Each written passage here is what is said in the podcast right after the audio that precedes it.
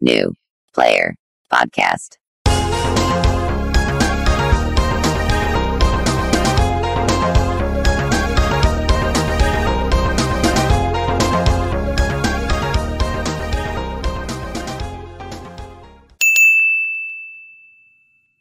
Muy buenas tardes y bienvenidos a New Player Podcast, el videojuego, el podcast de videojuegos de los chavales. Casi la lío pa' una puta intro que hago yo, me cago en tal. Gracias, bebé, eres increíble. Hoy, episodio treinta y tres de la temporada número dos. Y conmigo están un día más, una tarde más, más temprano de lo habitual. A mi...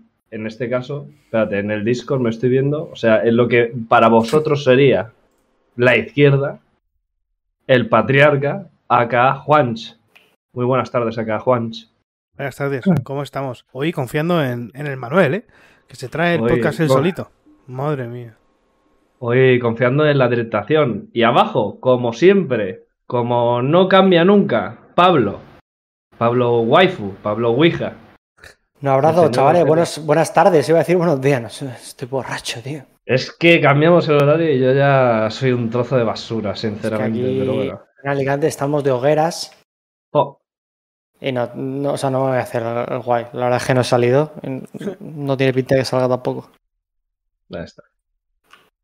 Pues nada, hoy vamos a tener un picadito y antes de nada, lo dicho, al lío.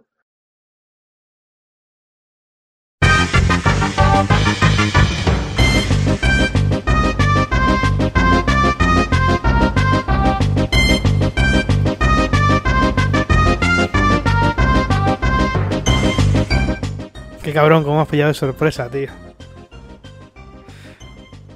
Dios. O sea, te das cuenta de que, de que el Juan no escucha ni cuando, ni cuando tiene que hacer de moderador, ¿sabes? ¿Pero por qué dices eso? Cabrón, porque has metido la cuña esa de la, muñe- de la musiquita de tarde, ¿sabes? Me ha pillado, me ha pillado. La verdad es que me ha, me ha pillado. Hombre, estaba, por supuesto. Estaba, estaba aquí intentando cambiar cosas del, del overlay, que no sé si habéis visto que he puesto el chat ahí todo guay, en una cajita. Poner con un marquito, tal, para que tengan sí, su protagonismo, es, no sé qué. Exacto. Estaba hasta el huevo ya de que se viera regular eso. Y luego también en la, en la. En el otro. En el otro overlay también lo he puesto, ahora lo veréis. Que mola más. Sí, es así es. Bueno, Manuel, conduce. Pues nada, eh, yo cuando queráis empezamos. Yo, eh, bueno, como en vista de que esta semana no había mucha historia. Y para colmo, yo me he tirado cuatro días en Barcelona en el Sonar, eh, viviendo y no dejando vivir. Pues bueno, he decidido hacer un mix de, de cosas que me aparecían en mi feed, ¿no? Y que he creído eh, necesarias, ya que mejor que nada, pues algo es. Y como siempre, yo voy a barrer a mi puñetera casa. Y vamos a empezar hablando de Activision Blizzard. ¿Cómo no? Porque parece Blizzard ser... Activision, ¿eh? Que han decidido que hasta que se haga efectiva la compra no se van a estar tranquilos. Y van a decir, bueno, cada, cada mes, cada par de meses vamos a, vamos a hacer otra liadita más. Vamos a no ponernos de acuerdo entre los distintos eh, equipos y los distintos integrantes de lo que es Activision Blizzard. Hace unas semanas... Eh, parece ser que salió una especie de informe interno eh, por parte del, del Consejo de Administración, ¿no? El, el equipo de directores, eh, diciendo, por así decirlo, que estaba como todo correcto dentro de la compañía, que se habían solventado todos los problemas, que no había mayor historia, jiji, jaja, está todo bonito, es todo fenomenal, vamos a seguir adelante hasta que se haga efectiva la compra. Pero... ¿Qué ha pasado eh, contra esto? Y es que eh, los accionistas, que al final son los que ponen la puñetera pasta, han dicho, aquí algo me huele mm, un poco raruno, huele como al burgo de los no muertos, sí. O de los muertos, ya no me acuerdo cómo es. De los no muertos. Y, exactamente. Y han dicho, el pa' aquí, vamos a dar un pasito al frente nosotros y os vamos a poner... las cosas como hay que hacerlas. Entonces, voy a leer textualmente, porque este, este artículo es Murcia Tela. En un movimiento poco habitual en contra de los deseos del Consejo de Administración, los accionistas votaron a favor de una propuesta que exige a Activision Blizzard la elaboración de un informe anual público que cuantifique sus esfuerzos para prevenir el abuso, el acoso y la discriminación de los empleados. Aunque el Consejo de Administración había aconsejado previamente a los accionistas que votaran en contra de la propuesta, indicando que sería un despilfarro gastar tiempo y dinero en la elaboración del informe. Axios informa de que la propuesta ha sido aprobada en la Junta Anual de Accionistas celebrada hoy. Eh, bueno, aquí ya en este primer trocito podemos ver cómo efectivamente eh, el Consejo de Administración está evitando a toda costa que se remueva un poquito más la mierda, eh, no quieren que sigan estirándole ni poniéndoles pinzas en la ropa porque saben que al final les va a hacer daño. Y, y esto es gracioso porque antes de terminar de leer el artículo, quiero hacer una mención especial que he visto esta mañana en cuanto he entrado a Twitter, y es que resulta que este mismo Consejo de Administración ha votado con creo que prácticamente unanimidad la renovación de Bobby Kotick, sí, hombre, como el director. Jódeme más. O sea, es un, es un cachón, literalmente me están grabando. O sea, ¿qué yo no lo he visto eso, esto? tío. No lo había visto. Yo lo he visto esta mañana y me he quedado a cuadros. Lo que no sé, y no he visto bien en la noticia, es si esa renovación es para más de un año o es solo para un año, ya que coincidiría más o menos temporalmente cuando se realiza la compra efectiva por parte de Microsoft. Entonces, igual han dicho, mira, ya que mmm, nos vamos a cagar dentro, vamos a agitar la mierda. Así que vamos a tener al Goblin otra vez aquí dando por culo. Entonces, no sé qué les ha llevado eso, no sé si ha sido como por mantener, o sea, por tener un poco de continuidad y que ya cuando llegue Microsoft, que ponga ya los puntos sobre las íes y ponga a su gente y ponga a sus cosas. No sé, co o sea, no sé cuál es el motivo eh, que provoca que ocurra esto. Claramente, la Junta de Accionistas se echa las manos a la cabeza, pero ahora mismo creo que no pueden hacer mucho más, ya que no sé mmm, qué poder tiene cada uno realmente. Yo me dedico a leer lo que ha ocurrido. Entonces, bueno, más allá de lo que acaba de suceder con Bobby Kotick, continúo con el artículo, ya que eh, vamos a desgranar un poco cuáles son como eh, estas exigencias eh, de la Junta de Accionistas al Consejo de Administración. Propuesto el pasado mes de febrero por el Fondo de Jubilación Común del Estado de Nueva York, el asunto se planteó en respuesta a la investigación y demanda del curso del Departamento de Empleo y Vivienda Justo. Bueno, esto es una traducción que me he metido literal, que me suda la puta polla. Literalmente, empresas y empresas y organigramas y a chuparla. Con la intención declarada de ayudar a los accionistas a determinar si Activision Blizzard estaba haciendo lo suficiente para mejorar sus políticas y su gestión. El informe requeriría que el Consejo de Administración preparara un informe anual cuantificado, no, cuantificando sus esfuerzos para prevenir el abuso, el acoso y la discriminación contra los empleados. Y esto incluiría el importe total en dólares gastados en acuerdos por abuso, acoso o discriminación en los últimos tres años.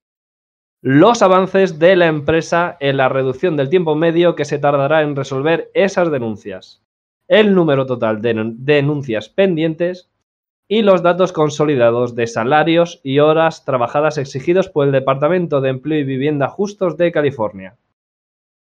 Aunque a pesar de votar en contra del Consejo en esta cuestión concreta, los accionistas siguieron las recomendaciones sobre el resto de las propuestas, mostrando al menos cierta lealtad al actual Consejo de Administración, que ya me jodería. O sea, quiero decirte, es el actual Consejo de Administración, pero no hay que olvidar que es este Consejo de Administración el que nos ha llevado a este punto y el que, como acabo de decir hace unos escasos minutos, ha renovado por unanimidad a Bobby Kotick. Entonces, bueno, iba a seguir leyendo, pero mmm, ni interesa. O sea, al final el resumen es esto, que hay eh, como esta pequeña pelea eh, a la hora de dictaminar las acciones que se van a llevar en la empresa entre el Consejo de Administración, ahora con Bobby Kotick otra vez, y la Junta de Accionistas. Entonces, veremos en qué coño se resuelve esto, porque al final podemos decir que oficialmente queda un año, a no ser que de pronto, en este plazo de dos meses, ocurra algo eh, tremebúndico que ponga patas arriba otra vez esta situación y ahora de pronto Sony compra Microsoft y yo qué sé, tío. Y yo qué sé. Pero bueno, iba a decir que no todos son disgustos en Activision Blizzard, pero es que vamos a pasar a la siguiente noticia, porque vamos a seguir hablando de Activision Blizzard, en este caso de una de sus franquicias, World of Warcraft. Hace eh, escasos días salió por fin, ya que lo esperábamos todos los usuarios, la precompra de la siguiente expansión, de la cual hablamos hace varias semanas, Dragonflight. Y este lanzamiento de precompra ha venido con un poco, digamos, de polémica ya de entrada, ya que Escúchame. Cuando tú le das a la precompra, dime. Yo me he medido.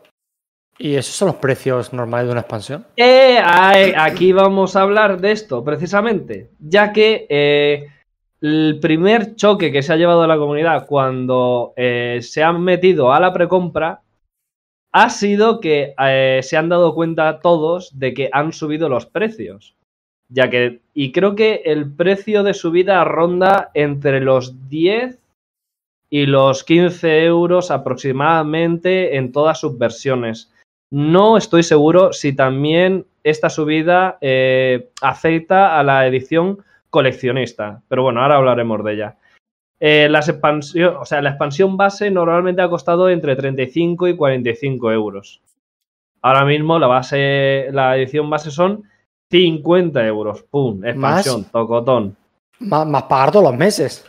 Más pagar todos los meses. Que ahí está la cosa. Que aún alguien esperaba que dijera, bueno, estos son los precios... Pero a cambio, o sea, subimos todo esto y a cambio dentro de X tiempo, X meses, vamos a decir, se acabó mensualidad Game Pass. Y entonces dices,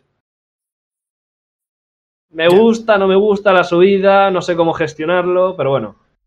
Al final, los precios son los que estamos viendo en pantalla, pero para la gente que nos esté escuchando de todas otras plataformas sin imagen, expansión base cuarenta y nueve con noventa y nueve euros. Eh, edición heroica, sesenta y nueve con noventa y nueve euros, que este era el precio que más o menos solía rondar la edición épica, y la edición épica se sube a los ochenta y nueve con noventa y nueve euros. Otra vez volvemos a la traducción literal de dólares a euros, es de traca, como hacen con la gran mayoría de videojuegos y de consolas.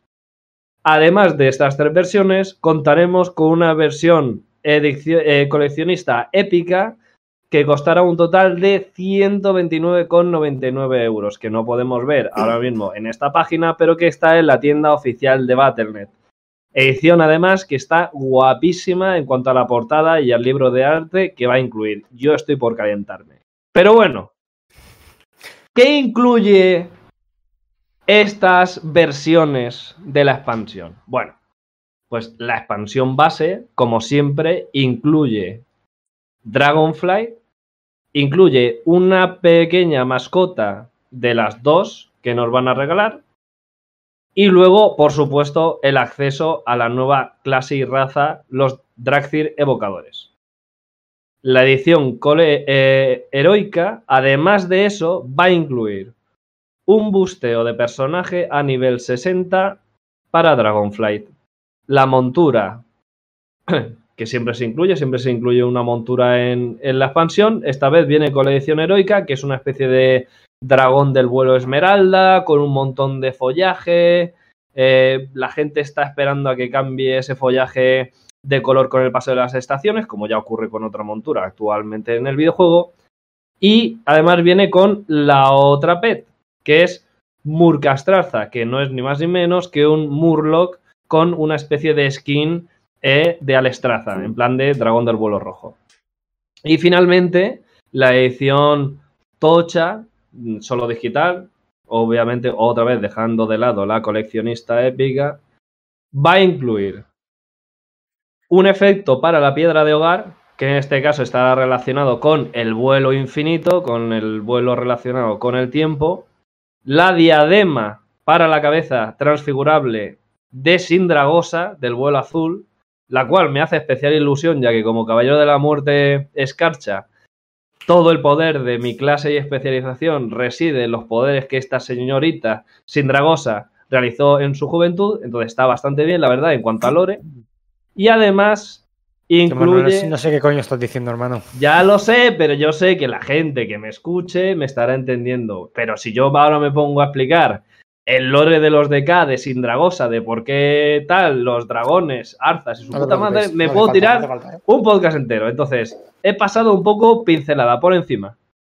Va a incluir también transfigurables cinco variantes de alas para la espalda. Vuelo negro, vuelo rojo, vuelo azul, vuelo esmeralda y vuelo infinito, o el amarillo. Para rematar, en la última y la más tocha nos van a regalar un mes de juego. Que si no me equivoco, no estoy seguro si en el resto de expansiones y de, de ediciones épicas y tal, también ha incluido treinta días de juego. No estoy seguro y no me quiero mojar, pero yo diría que es la primera vez. Pero bueno. Esto es un poco el resumen de eh, qué ha sucedido con Dragonflight, con el lanzamiento. Es decir, eh, ¿y vale todo lo que incluye esto? Yo creo que sí que lo vale. Pero bueno, a la gente le está oliendo un poco a verga esto, porque es raro. Es raro que hayan subido el precio así sin venir a cuento, sobre todo por lo que voy a comentar a continuación. Y es que esta precompra eh, viene con una supuesta fecha de lanzamiento, ya que no pueden lanzar la precompra sin una fecha estimada para los usuarios. ¿Y cuál es esta fecha? Esta fecha la han situado el mismo día o antes del treinta y uno de diciembre de este año. Cosa que yo ya esperaba, por lo que se comentó en las conferencias cuando se anunciaron las cosas de World of Warcraft, y cosa que ha chocado muchísimo al resto de usuarios porque eh, todos estaban esperando que la edición saliera más o menos entre principios de febrero, finales de marzo del año que viene. ¿Qué ha ocurrido? Que la gente se ha empezado a echar las manos a la cabeza porque venimos de una expansión que no ha gustado a mucha gente por cosas evidentes como los pocos parches y el delay entre parche y parche. O sea, hemos llevamos ya creo que son dos años o dos años y medio de expansión, que además ya se retrasó en su día por lo del COVID. Poco contenido, muy, muy separado en el tiempo. ¿Qué pasa? Que la gente no tiene muchas esperanzas. Claro, si ahora de pronto ya ven que han dejado un poco de lado Shadowlands, porque la siguiente, el siguiente parche, ya antes de rematar la expansión, va a ser un refrito de todo lo sucedido en la expansión, y encima te dicen que va a salir antes de hora, por así decirlo, la siguiente, la gente está cagada porque es como, realmente, eh, en comparación con el resto de expansiones que han venido, el tiempo entre cuándo se ha anunciado la preventa y cuándo se estima el lanzamiento, de cara al testeo de alfa y beta, es una locura de corto. O sea, se han hecho cálculos eh, en base a los tiempos que sucedieron en el resto de, de expansiones y según esos tiempos, efectivamente, debería salir entre mediados de enero del año que viene y mediados de marzo del año que viene. Entonces, ya veremos qué va a pasar. Yo confío plenamente en Blizzard por una sencilla razón. Lo poco que enseñaron en la última conferencia cuando anunciaron la expansión se veía muy pulido. Y se nota que en Shadowlands mmm, descartaron ya eh, las cosas y se empezaron a poner con la nueva expansión.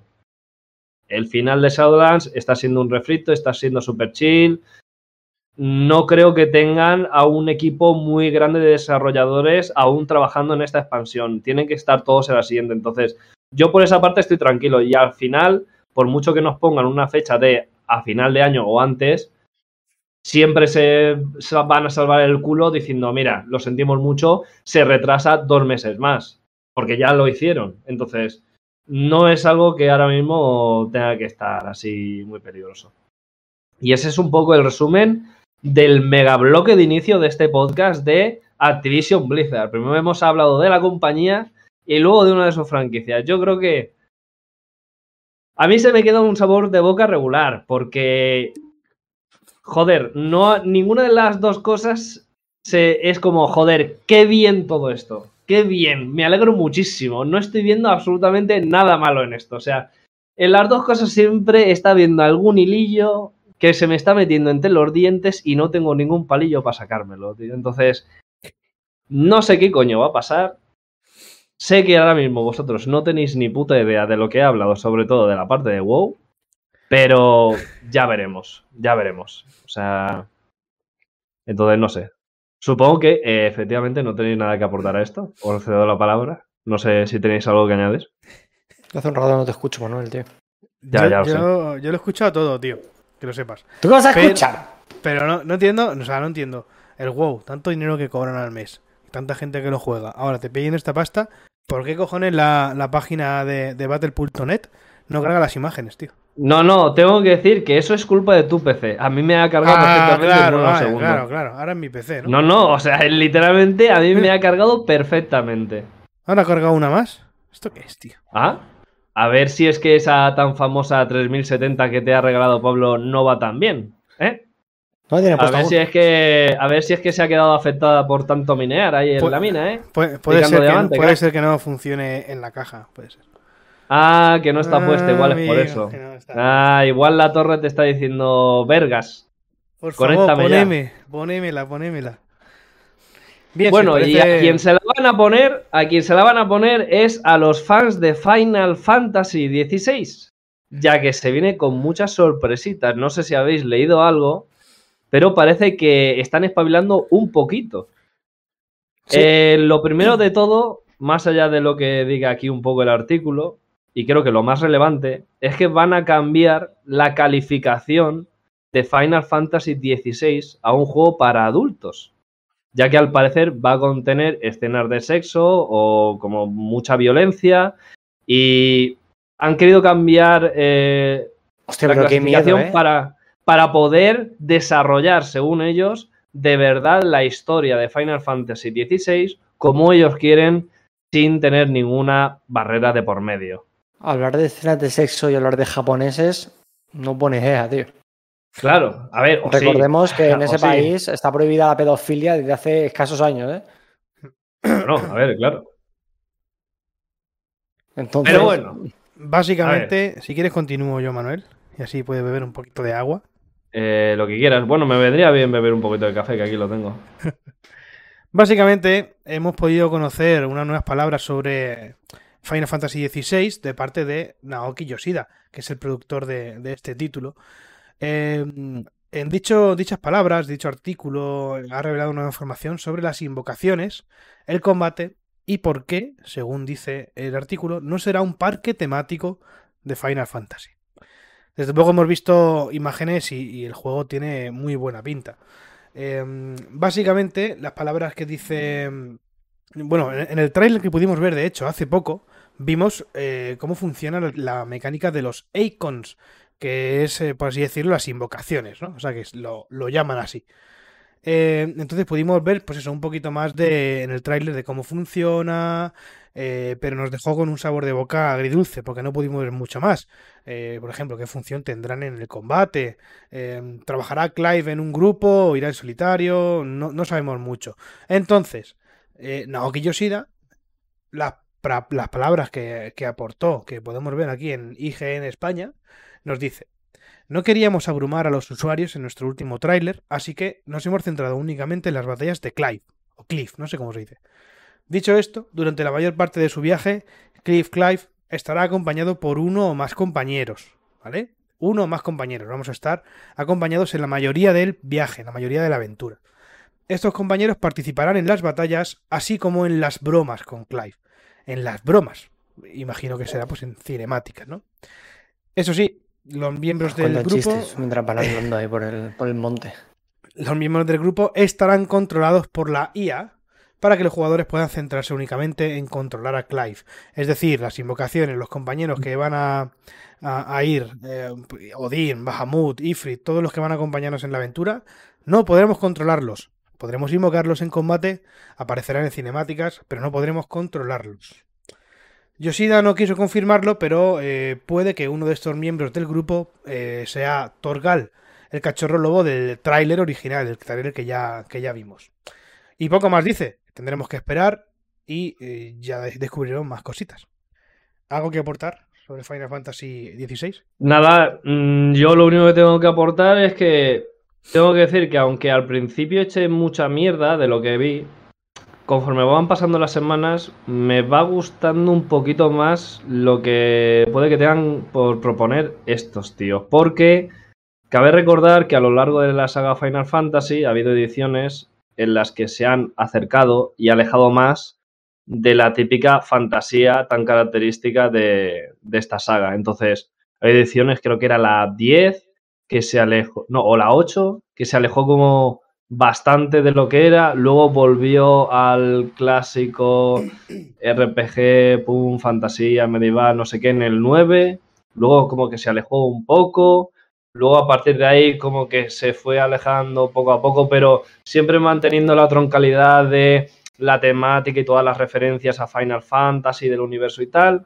Luego al llegar el Final Fantasy catorce se hizo como la mega vorágine porque ahí ya estaba todo incluido, estaban personajes de todos los juegos, con sus desarrollos individuales de historia. En el quince lo vi como alejado de más, creo que Yo perdió creo que to- bastante identidad y aquí parece que están en ese palo, pero volviendo un poco a lo clásico, pero lo justito como para que siga siendo un Final, no sea nada esperpéntico, y además si quieren hacer algo así más adulto y de verdad, yo ahí le voy a dar un voto de confianza. Entonces, veremos, a ver. Tocó un poco a mí es que el quince me pareció una casa putas, o sea, que los tíos ahí con el puto coche descapotable, no sé qué, no sé cuánto, que si las espadas para arriba para abajo, el sistema de combate saltando que parecía un Kingdom Hearts, yo diciendo, pero ¿esto qué coño es? Sí, yo, el último que jugué creo que fue el trece o el trece punto dos, que no hacía tanto, que es que fue el anterior al M M O, que fue literalmente la edición anterior en cuanto a modo historia que venía del quince, y era como, no entiendo qué ha pasado, no entiendo qué ha pasado, entonces parece que aquí puede que sí que entienda lo que ha pasado, así que bueno. Pablo, ¿ibas a decir algo? Sí, que toca un poco recuperar personajes Que te, que te llamen la atención o que sean míticos, porque al fin y al cabo del quince, o sea, ¿quién se acuerda de algo del Final Fantasy quince? Nadie. Nadie. O de... O sea, el doce fue el último, porque el trece tampoco veo yo que haya mucho, ¿no? En, en el quince yo creo que lo que pasó es que había unos personajes y a mí eso me da mucha rabia, tío, porque una cosa que... Mira, un juego puede ser malo. Un juego puede ser malo perfectamente. Lo que no puede ser es que tengas un personaje que no te apetece manejar. Claro. Porque a mí, por ejemplo, eh, voy a poner dos ejemplos de, de PlayStation en este caso que me pasó y que tuve un debate con unos amigos, que son Days Gone y eh, el Jin Kasai, que es el del... Ay, el de los samuráis, este no me acuerdo ahora mismo el nombre. Pues son el... dos... Los juegos están bien los dos, pero los personajes son una mierda. Claro. Sí, tal cual. Yo no sé quién los ha decidido, tío. El Tsushima. Son una enorme mierda de personajes. O sea, y, y si luego voy a jugar yo a algo, tengo que pasarme cincuenta horas manejándolo, qué menos que sea una persona que a mí me gustaría ser. Y, y yo no quiero ser Jin Kasai, o el Sakai, o como se llama, porque es que es un, un pánfilo, tío. O si no, el del Days Gone, que es un señor de cincuenta años que tiene problemas mentales y ha decidido eh, llevar un rollito de eh, motero que no le pega absolutamente nada. Y encima le pusieron la voz de Batman. Entonces yo he estado todo el rato que no entendía nada. Y eso me ocurre mucho a mí con, con muchos juegos últimamente, tío.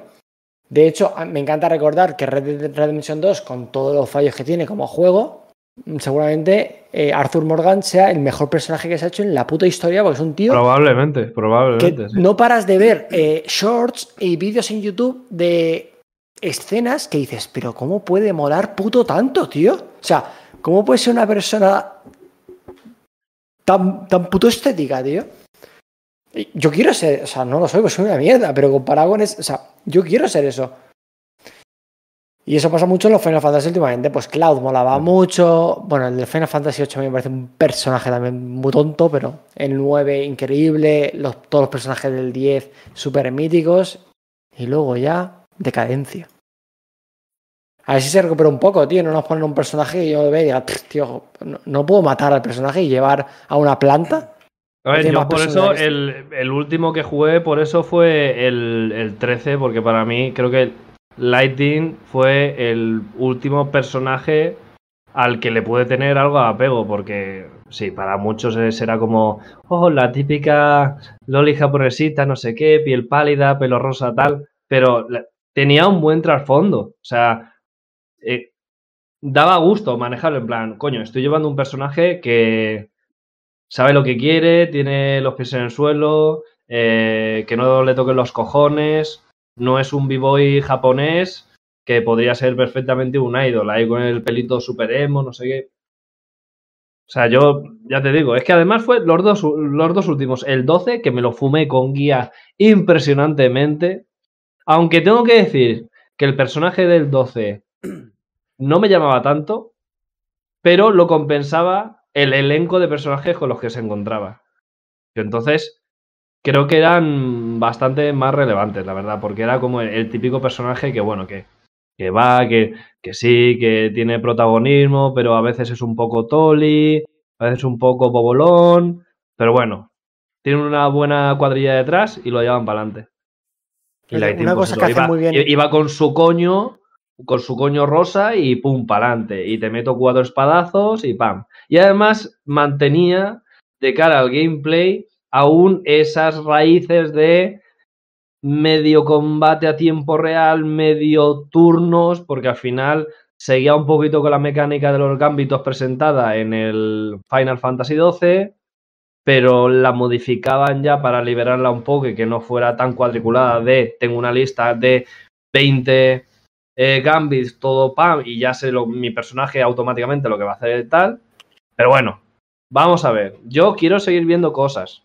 O sea, porque, bueno, el, el combate del dieciséis no me llamó mucho, pero bueno, era... dijimos que lo del combate lo estaba llevando el del Devil May Cry, ¿no? Pero eso no está mal, a mí al fin y al cabo... No, no, es que a eso quería entrar yo, que no está mal, porque yo los Devil May Cry me los he fumado, pero impresionantemente. O sea, creo que fue de mis juegos favoritos de la Play tres, sin duda. O sea, creo que me los pasé varias veces... y eso es algo que no hago yo muchas veces. Lo de pasar un juego que ya me he pasado, volver a pasármelo, me tiene que gustar que flipas. O sea, pero bueno. ¿Algo más que aportar a la saga Final Fantasy dieciséis? Ya estaría, ¿no? Yo creo que ya estaría. O sea, del final poco más que hablar, sinceramente. Muy bien. Bienvenidos a New Player, el podcast de videojuegos de los chavales, con Juans, Nowhere y Manuark, en twitch.tv barra New Player Podcast. Dios, tenía el dedo preparado desde hace veinte minutos. Guas, ¿eh? Guau, ¿cómo se nota, ¿cómo se nota cuando no te pillan de improviso, eh? Para meter las cuñas. Sí, sí, sí, sí, sí, sí. Y nos queda a ver, una ¿qué, ha, ¿qué, hace, ¿qué hacemos del caldo? Claro, ¿qué hacemos del caldo con esta última noticia? Yo Nada, tengo que decir... Párate, párate. Que la he metido un poco por lo que le he comentado antes a Pablo, de que ya en su momento, cuando salieron las primeras noticias sobre esta serie, creo que comentamos algo mmm, ligeramente. Entonces, vi que hace unos días salieron las primeras imágenes sobre los orcos de la serie del Señor de los Anillos. Creo que son remarcables porque están muy bien hechos y sobre todo por una polémica... siempre de cara de los putos bobolones de mierda que les voy a meter un puñetazo en la puta nuez y los voy a dejar secos en el putísimo suelo. Y es que también va a haber orcos femeninos, o sea, orcos mujeres. Y obviamente ya están los tontos de turno que se echan las manos a la cabeza. Loco, vete a darte una puta paja a la esquina de tu edificio. Deja tranquilo que la sociedad se desarrolle como se tiene que desarrollar y que metan lo que les dé la gana, porque a mí me importa la calidad, no el género del orco. Entonces, me coméis los huevos. Punto. Haced el favor de mirar las imágenes, que están guapardas y tiene pinta que va a ser un serión de la polla. Ya está. Esta era mi proclama sobre este artículo.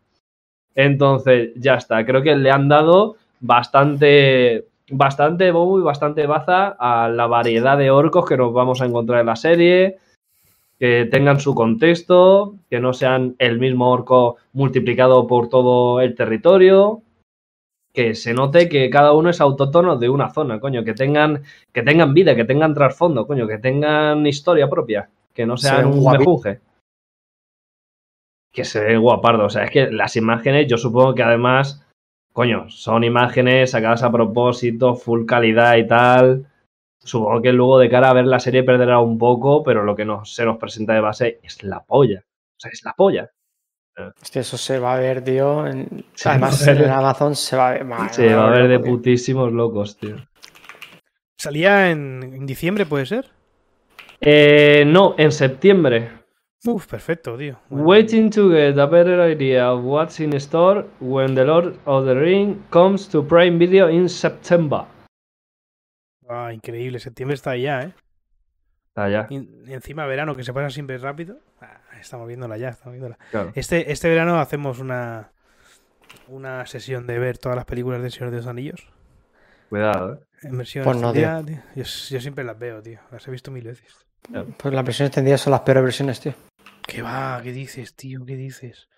A ver, están bien cuando ya has visto a los normales setenta y cuatro veces para entretenerte más, pero se cargan en el ritmo las pelis, tío. Yo tengo o sea, que decir gusta, que eh. la última vez que vi las películas del Señor de los Anillos de fue despu después de comprarme las versiones extendidas hace añísimos, de aún cuando tenía el Dolby Surround instalado por el puto salón, y me las vi... Y esa fue la última vez que vi las películas. Es en plan como la traca final. Pam, pam, pam, pam. Y hubo... Fue una pena porque creo que fue... No sé si fue en la Comunidad del Anillo o en las dos torres, que hubo un momento a mitad de película que durante un segundo se me hizo largo...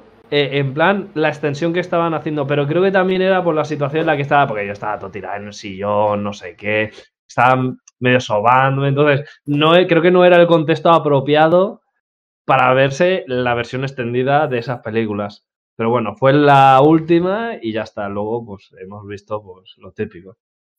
De hecho, eh, muchas veces Peter Jackson ha recomendado que sí, que están hechas para... que es café para muy cafeteros. Claro, pero que claro. Si él tiene que recomendar películas, él recomienda las ediciones theatrical, que son las del cine. Porque al fin y al cabo, cuando tú haces una película o haces cualquier cosa también, es importante el ritmo. Muy bien que tú quieres grabar una escena de siete minutos de una mosca, cómo se rasca las manos, pero te van a decir, escúchame, hermano. Claro. No, ¿sabes? Y lo que tienen las extendidas es que sí, añaden más cosas, siempre están bien, son curiosas, pero si yo tengo que volver a revisitar, a verlas otra vez, me veo las teatrical, porque si no claro, voy a estar cansado. Porque al fin y al cabo ya me las sé, ¿sabes? Son películas que has visto tantas claro. veces, son películas que te gustan tanto, que quiero la, la experiencia pensada para, el, para, para la del director, la de mira... Porque al fin y al cabo las teatricales son las Director Edition, que muchas veces se dice, no, es que la, la edición del director es la versión buena porque es su visión de tal. Pues esas son las que sacaron en el cine. Peter Jackson hizo lo que salió de los cojones y eso es la puta película. Claro. Pero bueno, al final siempre está bien tener las distintas versiones, por lo mismo, por lo que tú has dicho. Hay gente que será ultra fan de las extendidas porque le encanta eso, como el, el desarrollo extra de ciertas situaciones y tal... Y hay gente que simplemente ritmo, ritmo, quiere ver la puta peli y ya está. O sea, que, que estén las escenas está bien por eso, porque toda la gente que quiera saber un poquito más o que simplemente quiera fumarse un millón del Señor de los Anillos, pues oye, ahí las tiene. O sea, sin nada, más. Nada, la última ni, ni puta idea del Señor de los Anillos. Nos curramos. Dios, cuidado, ¿eh? Nada, nada. Yo, eh, la, yo la velada igual, ¿eh? tres, ¿no? Podría ser. Yo pienso igual, yo me las veo siempre... en versión extendida, las habré visto no, muy pocas veces en versión original, y como sé lo que viene en la versión extendida, pues bueno, lo sé pues porque lo he leído y poco más, no es porque sea aquí el que más sabe de todo esto, ¿no? Pero como sé lo que viene, es cuando, cuando más lo disfruto y cuando más atento estoy. Y pienso, esto no lo ha visto todo el mundo, tío. Como por ejemplo, en la del Retorno del Rey, el encuentro con la boca de Sauron. Eso no sale en la, en la versión original y es una escena de quince minutos o veinte minutos. Y me parece una de las mejores escenas de, de las películas. Sí, ejemplo. sí, completamente. No sé. Yo, Pablo, lo siento, pero no estoy en tu barco. No voy a entrar a debate, tío. No voy a entrar a debate, tío. No, no entro a debate, ya está. Oye, y por cierto, ya que estamos hablando de series, no, no sé de cómo de a coalición viene esto, pero creo que ha salido también como info nueva de la de los Targaryen. Porque he visto como un póster ya y tal, creo que va a estar guaparda. O sea, está creo que al mismo nivel de calidad de los orcos que hemos visto. Creo que vamos a tener dos pedazos de series para dar más pereza, coger los dedos, untarlos de chocolate caliente y metérnoslo por el ano y que nos lo coman. O sea, esto es, es una locura lo que se viene, pero bueno. Una locura fue el final de la serie, tío. Como cojones tuvieron oh. los huevos de hacer eso, tío. Ya, pero bueno, eso es algo que ya hemos hablado otras veces. O sea, al final... El mundo de las series y de los acuerdos y las publicidades es mucha tela. Es en plan... Que debió eh, durar dos temporadas más y desarrollar las cosas con, a sus debidos tiempos, con trasfondos, tal, no correr, sí. Vale. A mí comenta, me gustó también. Comenta J. Carrasco dos nueve ocho uno nueve nueve ocho. Eh, que pide perdón por interrumpir, no pasa nada, patada en la broca. Eh, este debate también ¿Has importante, dicho en la broca? En la broca, tío, es que tampoco se habla. Voy de chule. ¿Quieres pegarse a la alcayata? A ver. Saca si la navaja, saca la navaja, me la, me la graba en el cuello. ¿La navaja de Ockham? Madre mía. Vale, dice que, ¿qué prefer... o sea, ¿quién creéis? ¿No? ¿Qué eh, Jagger. Team Jagger a muerte. O sea, ya, yo tengo pero... Car eh, la canción de Karmaland, que es la su intro, yo la tengo Uf. en mi lista privada de Spotify. O sea, porque no, no. es ultra... O sea, no con quién vas, ya... no con quién vas. ¿Quién va a ganar? No, no, no es que va a ganar Jagger. Va a ganar Jagger. Una polla va a ganar Jagger, tío. Que, que, Bustamante no es, que Bustamante no está enseñando nada y tal, pero sinceramente, no sé cuánto tiempo habrá boxeado Bustamante, pero... Bustamante lleva boxeando diez o doce años, tío. ¿Qué dices? Claro. No tengo ni, no tenía ni puta idea. Hostia, pues igual. O sea, igual... Bustamante tuvo su época de gordo, lo entiendo, pero después de eso se puso a full con el deporte y el, y el y, y boxeo es una de las cosas que él hace de normal. Además de que yo creo que no es muy alto, pero tiene un brazo que te, que te pega una torta y te mata. Pero ¿sabes cuál es la ventaja de Jagger? Que no tiene Jagger. Bustamante, que al final Bustamante Escucha, es un tío con, centrado, es un artista, no sé qué, pum, tendrá sus rutinas, su... ¿eh? Pero es que Jagger es impredecible. O sea, Bustamante le va a poder meter dos y se las va a meter en la cabeza y Jagger lo va a mirar en plan, ¡hola! En plan... Aunque le duela y le va a sudar la puta polla. Y eso... Y, y tú contra un contrincante así, ¿qué haces? Aunque te has tirado diez años haciendo boxeo y es el primer tío que te encuentras que reacciona así ante tu forma de pelear.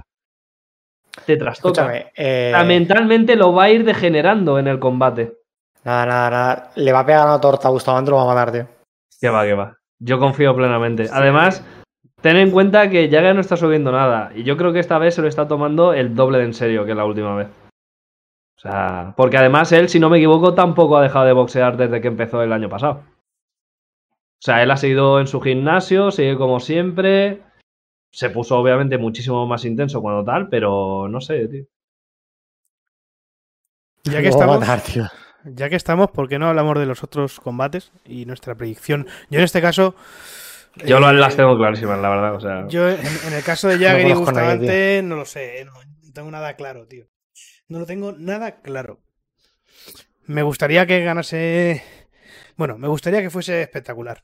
Me da igual quien gane. Me gustaría que... El... Exactamente, exactamente. Sí. Que sea un espectáculo, eso es lo que importa, sí. tío. Que no, que no le meta un puñetazo y cago, ya está. No, hombre. Que haya sí. chicha, que haya hasta el final del asalto, tío. Aunque se gane por puntos, da igual.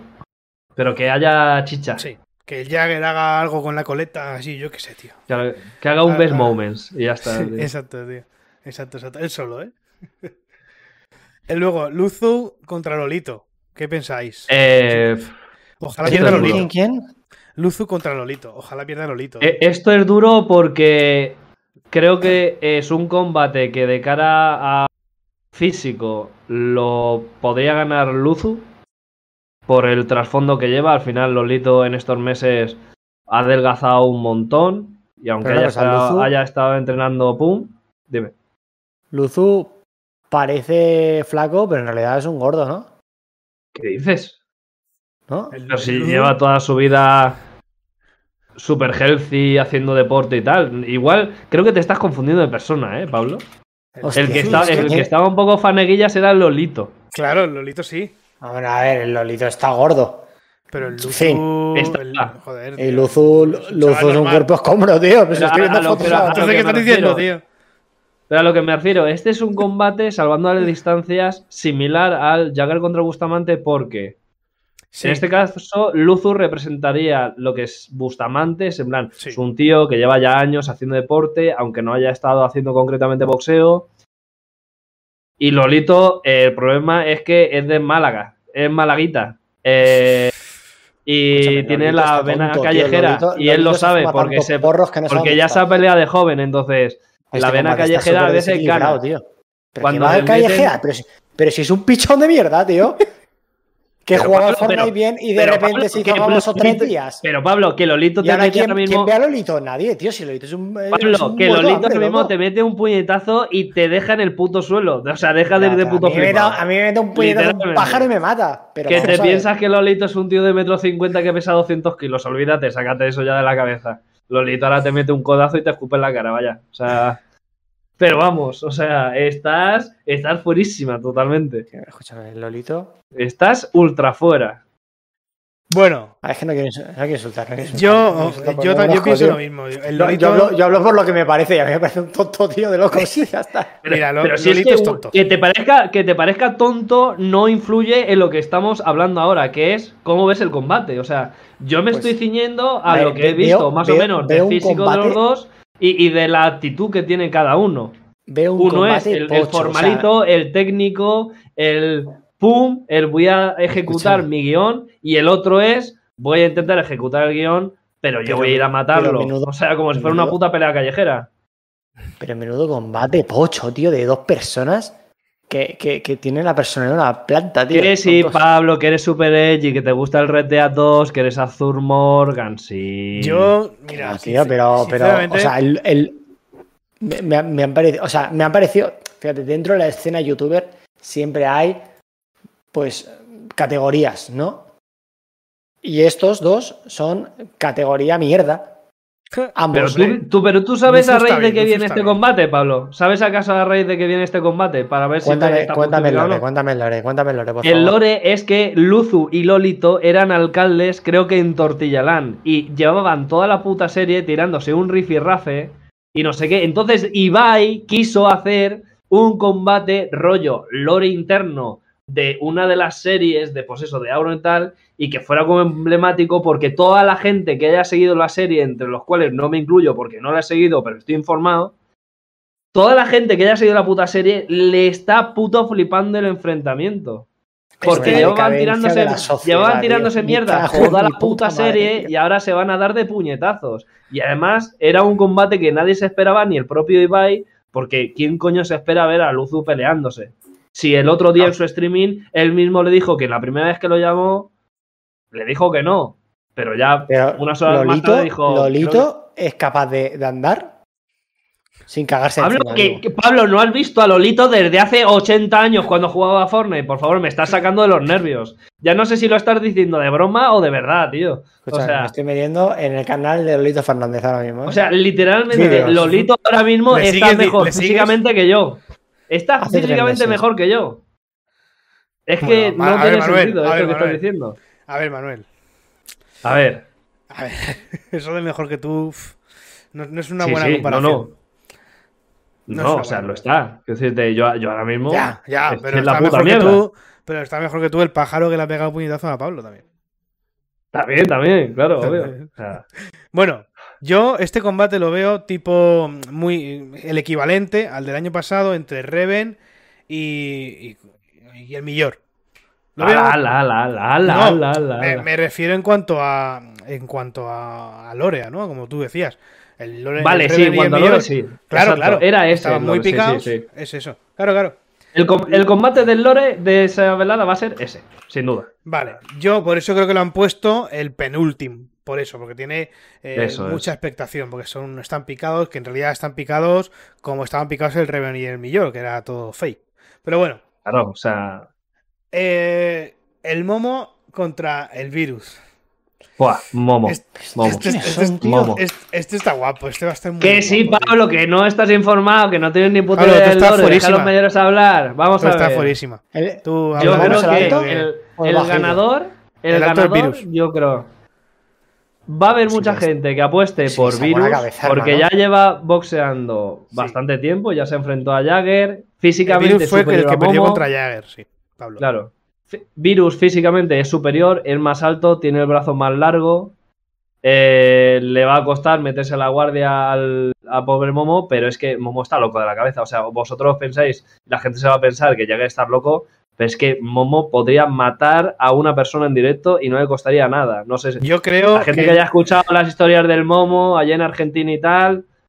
Es un argentino loco de la cabeza. Lo, yo creo, hecho, que... creo que lo va a ver toda Argentina a pelear. O sea, se ha corrido sí, sí, la voz, sí, sí. toda Argentina va a verlo. Sí, sí, o sea, sí, es sí. una locura. En todos, en los cinco combates, yo creo que va a ganar en los cinco el, el más loco de la cabeza. El más loco.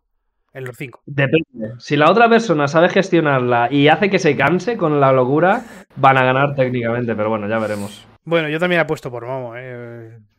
La verdad es que el, el problema el, el es eso, que si Momo, si Momo se deja llevar, porque ya se ha visto en los entrenamientos que ha subido, que se puede calentar cuando le pegan un par de hostias porque quiere responder rápido, es posible que se agote y ahí Virus va a pillar ventaja y lo va a aniquilar por a técnica. To a todo esto, bueno, grande, grande... Creo que va a ser un combate de los que va a haber sangre, literal.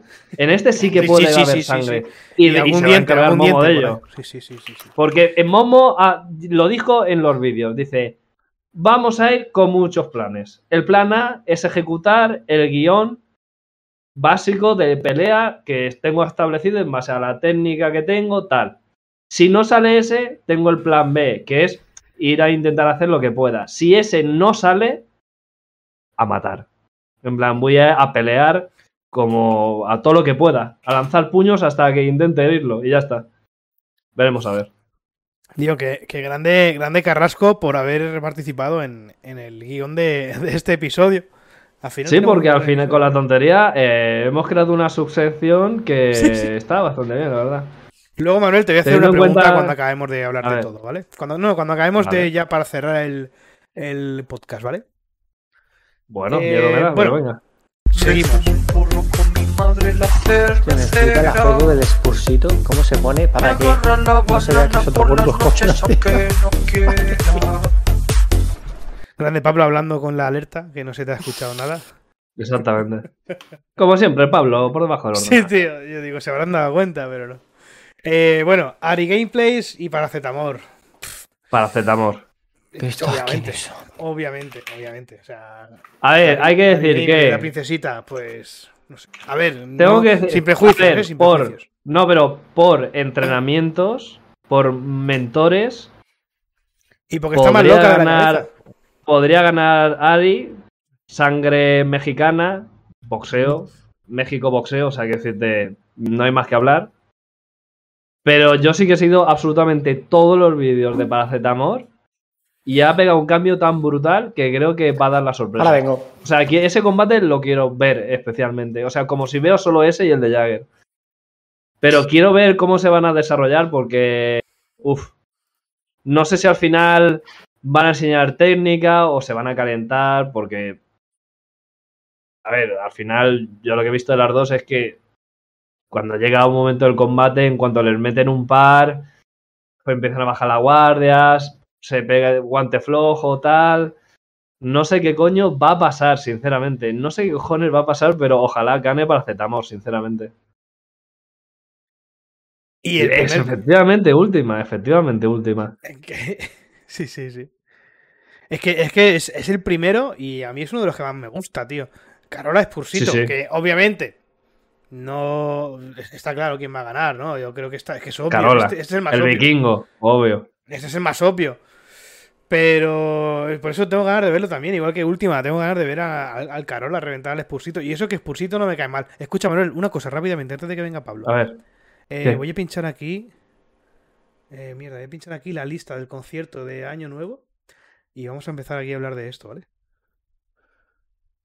¿Te parece bien? ¿Del concierto de Año Nuevo? Sí, sí, sí, sí. ¿What? Sí, sí, sí. Vale, yo lo dejo ahí abierto y ahí seguimos hablando. Cuando venga lo cambio. Bueno, eh, Carola Spursito, entonces pensamos en, en Carola, ¿no? Eh, Carola, sí. O sea, aquí hay dos cosas importantes. Y, bueno, y, y por cierto, cada, por, cada un... entre, escucha, y por entre, cierto. entre los directores están Maris Exacto. Jansson, Gustavo Dudamel, Ricardo Muti, Christian Thielmann, Andris Nelson, Daniel con piezas Barenboim. Como Music Brain, que es un temazo. Correcto. Por cierto, o sea... Correcto, correcto. O sea, hay que destacar que, bueno, como director de música nos ha ofrecido siempre eh, unos matices auditivos que, que no pasan desapercibidos, ¿no? Son, es una experiencia auditiva para repetir, sin duda. Más allá de lo sí, que sí, hablen sí. las malas lenguas, es un autor eh, que hay que seguir a fuego. Entonces, bueno, veremos a ver qué ocurre. Mira, Yo si creo queréis... que estaré presente, espero que Pablo también, y bueno, pues no sé. Sí, sí, sí, estaremos. No sé qué estás hablando, tío. Empieza a las once y cuarto, el día uno de enero, como Ajá. todos los años, el día uno de enero. Eh, se puede ver en la, en la uno, en España. Y eh, luego tenemos... eh, cuando, cuando todo el mundo haya digerido las putísimas uvas o las, las doce pollas que se haya comido, pues bueno. Bien, bien. ¿Tú qué, qué piensas, Pablo? ¿Vas a ir o qué? ¿Ir a qué? ¿Al, bueno, al concierto? No. Que no lo he escuchado, tío, no he escuchado nada. ¿Al concierto de Año Nuevo? Tío, ¿no has estado por ahí? De la Orquesta Filarmónica de Viena. ¿Qué estás diciendo, tío? ¿Qué estás diciendo? ¿A quién no le gusta una Filarmónica de Viena, tío? ¿A quién no? Uh, una Filarmónica del siglo quince de Viena, tío. Es que de verdad, era puto impresentable, tío. Bueno, yo creo que... Yo A creo ver. que ya... Sí. Volvemos al combate, al combate. Lo que iba ah, a vale, decir. Vale, vale, que ibas a decir algo. Que Carola con tres Spursito tiene dos cosas importantes a destacar. Y es que Carola tenía experiencia de boxeo, aunque poca, cosa que no tenía Spursito. Pero lo que sí que tiene Spursito, y es muy importante, y la gente no lo está teniendo en cuenta de cara al combate, es que eh, lleva haciendo fútbol desde que es pequeño. Y tiene un cardio de la hostia. Entonces. Eh, cada uno tiene sus ventajas. Uno va a poder aguantar por físico y el otro es posible que aguante por técnica. Entonces vamos a ver cuál va a ser ese intercambio de golpes. Creo, y todo el mundo lo cree, que va a ser el combate más igualado. Eh, veremos a ver. Yo quiero que gane Carola. Yo he seguido absolutamente todos los entrenamientos de Carola, de Paracetamor. ¿De quién más? De Jagger y Bustamante no, porque obviamente no han subido absolutamente nada. De Virus he visto alguno, aunque yo quiero que gane Momo. De Momo los he visto todos, por supuesto, y, y poco más. Yo creo que va a ser bastante disfrutón. Tengo muchas ganas, sobre todo, de la velada del concierto de Ibiza, porque yo, en cuanto empecé a ver lo de que Bizarrap hacía conciertos y tal, hice, hice el típico comentario de mierda de meh, si simplemente va a pinchar las sesiones que ha hecho. Y me escuché el otro día los, un par de trozos de los conciertos que hace y el hijo de puta hace una puta sesión techno, tío. No, o sea, está todo el rato sampleando, remixeando, hace una puta locura, eh. O sea, pero un momento que es hardcore, otro más techno chill, usando piezas de sus sesiones, conecta con temazos de ayer, hoy, siempre, como digo yo. Hostia. O sea, creo que los conciertos de Bizarrap es algo a tener realmente en cuenta y a ver al menos una vez en la vida, porque yo de verdad que he visto dos fragmentos y me he quedado loco y he dicho, necesito estar ahí. O sea, es que podría estar perfectamente en el Sonar. Es que es todo electrónica, es la polla, tío. O sea, no sé. Qué guapo, tío. Qué guapo. Y ya está, yo creo que la velada, pues eso, va a estar guapísima y, y nada, y a ver qué se desarrolla. Y nos queda una última cosa para el podcast, ¿no, Juan? Teníamos una última cosa preparada antes de, de este remate. Creo que de duración vamos bien, teniendo en cuenta que pensábamos que no íbamos a tener mucha historia. Al vamos, final llevamos bien, una horita y diez y sí, falta sí, ahora este último bloque, o sea que bueno, vamos a darle. Sí, nos queda, bueno, conocer las opiniones de nuestros compañeros de la iniciativa Podgaming sobre lo que hemos podido ver del, del NoE tres. No sé si os acordáis de que hace unos años se celebraba una feria del entretenimiento de los videojuegos en la que muchas compañías pues ponían su, su, sus juegos, sus títulos anunciados, eh, fechas, etcétera, etcétera. ¿Cuáles eran las siglas del E tres? ¿Os acordáis? Electronic Entertainment Event. ¡Oh, ah, grande Dios!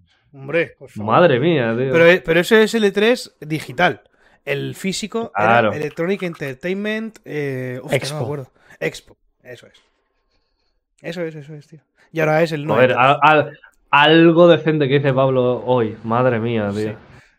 Es increíble. Sí, sí. Cómo se nota que se quiere ir a beberse un cubata a San Juan. Es increíble. A San Juan, dice. Huevos. No, no le sabes, el, el lore de, de las hogueras no le sabes, ¿eh? Bueno. ¿Tienes tú de lore de las hogueras? O sea, que te meto una hostia. Primer audio de, de, de Adolf, que nos dice esta opinión sobre el E tres. El no E tres. Hola, buenas. Desde aquí, desde mi curro de socorristas, quiero decir que eh, mi jugada favorita es... Oh. No escucho nada, Juan. Se ha cortado. Sí, se, se ha escuchado se ha, el primer segundo ha, y se ha cortado. Se ha, se ha, se ha cortado, sí. A ver.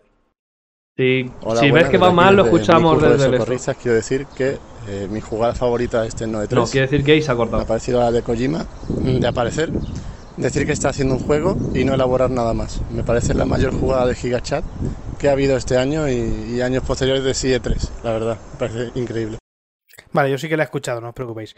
Os resumo, básicamente dice que lo mejor del NoE tres es la jugada de Kojima, de GigaChat Kojima.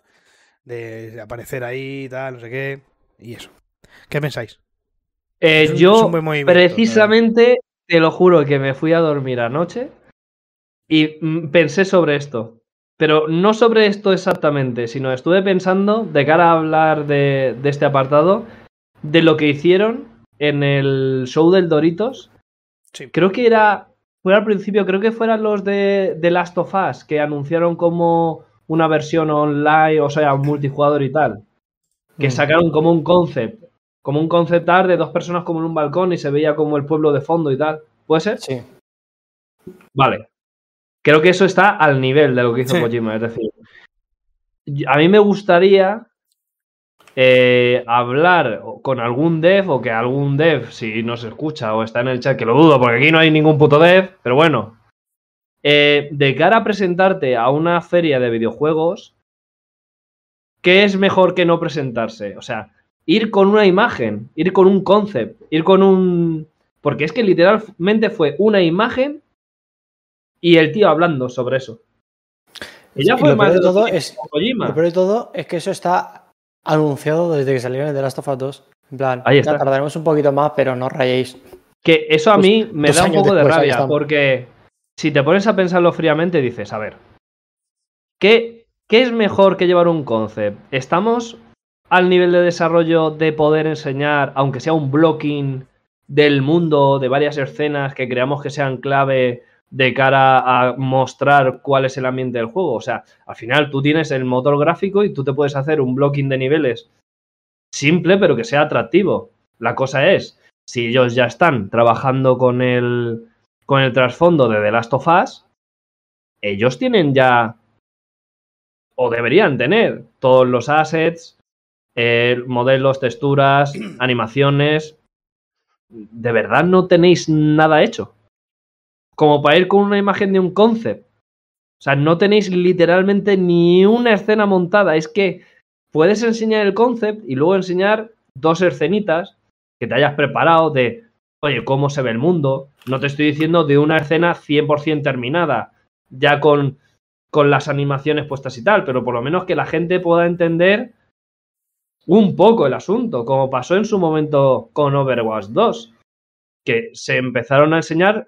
Pues eso, lo que son los territorios actuales, pero se, se enseñaban con partes aún que estaba con el blocking, estaba con la textura de cuadritos, otros tenían textura, otros no, tal, pero la gente ya puede ver de primera mano de qué coño vas. Y si ya vienes de las tofas, vuelvo a repetirlo, ya tienes cosas hechas. no eres capaz de montar nada. O sea, una de dos, o no estás trabajando en ello y estás solo a nivel de negociación, que no me cuadra, o, o, o has tenido un montón de problemas, porque no me cuadra que tal. Porque lo de Kojima yo lo puedo entender, es decir, han querido poner sobre mesa ya en la conferencia, ya que iba a ser importante, el nombre de Kojima, das a la gente la perla de, oye, se está creando algo junto a Kojima, pero no tenemos nada para trabajar. Los otros es como, si dice Pablo que ya se había visto algo de esto, no, que yo no recordaba. No lo he visto, sino que simplemente el multijugador de Last of Us dos, o sea, de Last of Us uno ya tuvo un multijugador de salida tal, no creo que fuera algo muy sí. exitoso, pero bueno, había gente que sí que lo medio seguía y demás. Y para el dos se dijo, pues eso, pues que iban a hacer también un multijugador, pero que llegaría más tarde que el juego, porque querían centrarse en la historia y todo el mundo diciendo, bueno, a ver, el multijugador no la suda, perfecto, pues lo saca el claro. juego, que salga bien, y, y si eso ya luego no saques el multijugador, perfecto. Pero de eso hace ya, ¿cuándo salió The Last of Us? ¿Hace un año o dos? Hace dos años, ¿no? De puta sí. idea ya. Ah. Entonces, claro, o sea, es, estamos viendo una, una tendencia en el mundo del videojuego que a mí no me está gustando nada, que es que antiguamente te sacaban G T A tres, a los dos años te sacaban G T A Vice City y a los dos años te sacaban G T A San Andreas. Y a los tres años o cuatro años después, G T A cuatro. Ahora, ¿qué está pasando? Que le sacan un juego y el puto multijugador tarda dos años en llegar. Dos ya. años. Estamos tontos. ¿Qué pasa, tío? O sea, ¿en qué momento hemos aceptado estos tiempos de desarrollo en el cual literalmente desde que empezó mucha gente a jugar a videojuegos o a tener edad para medio enterarse de algo, no les ha salido ni un solo G T A? Ni uno. Que hay gente que empezó con G T A cinco en dos mil trece y hoy en día, nueve años después, o sea, han pasado toda la etapa, o sea, en lo que yo viví tres o cuatro juegos de, de Grand Theft Auto, ellos no han vivido ni uno. Pero tío, no, eh... tío. Que literalmente el G T A cinco me lo regaló mi ex cuando empezamos a salir. Dios. Me lo regaló mi ex. O sea, es que es, que es absurdo.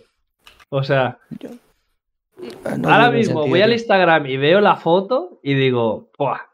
¡Qué cojones! Y lo peor es que eh, G T A cinco es el claro ejemplo de cómo el online puede llegar antes o después y al final se acaba apoderando del juego base. Porque la gente que sigue comprándose G T A cinco y tal, ya se lo está comprando por el online solo. Para las carreras, no sé qué, no sé cuántos. O sea, hay, yo creo que será un uno por ciento o un cero coma cinco por ciento de la gente que se compra actualmente G T A cinco, se lo compra para pasárselo. Mira, porque esa veremos, gente ya se lo ha pasado hace un millón. O sea, ya veremos qué pasa con G T A seis. Pero depende de cómo salga G T A seis...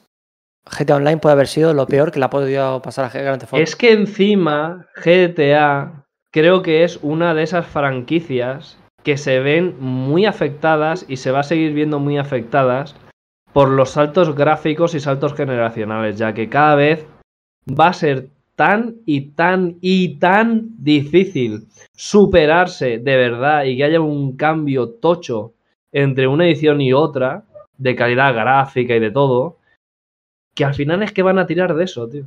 Van a tirar de... El G T A cinco lleva no sé cuántos años y cuando salga G T A seis, preparaos porque G T A seis probablemente sea el G T A con el que muera Rockstar. Muera no en, a un nivel de concepto malo, sino que morirá porque ya no habrá forma de superar ese G T A. Probablemente salga algo V R y tal, pero creo que llegará como al... como al culmen. A lo mejor le hacen un remaster pasado años y tal, pero creo que esa será como, como la, la guinda de los G T A y ya está, no sé. No me gusta, tío, el, el, el, el ritmo que están cogiendo las cosas, tío. Mm. No me gusta, no me gusta, no me gusta a mí estas mierdas. A ver, pero Pablo, pero es que volvemos a lo mismo. Esto ya lo dejamos caer un poco cuando hablamos del tema de las V R y tal. Es que es lo que pide la tecnología actualmente. O sea, obviamente... Y igual que sucedió con los, con los inventos.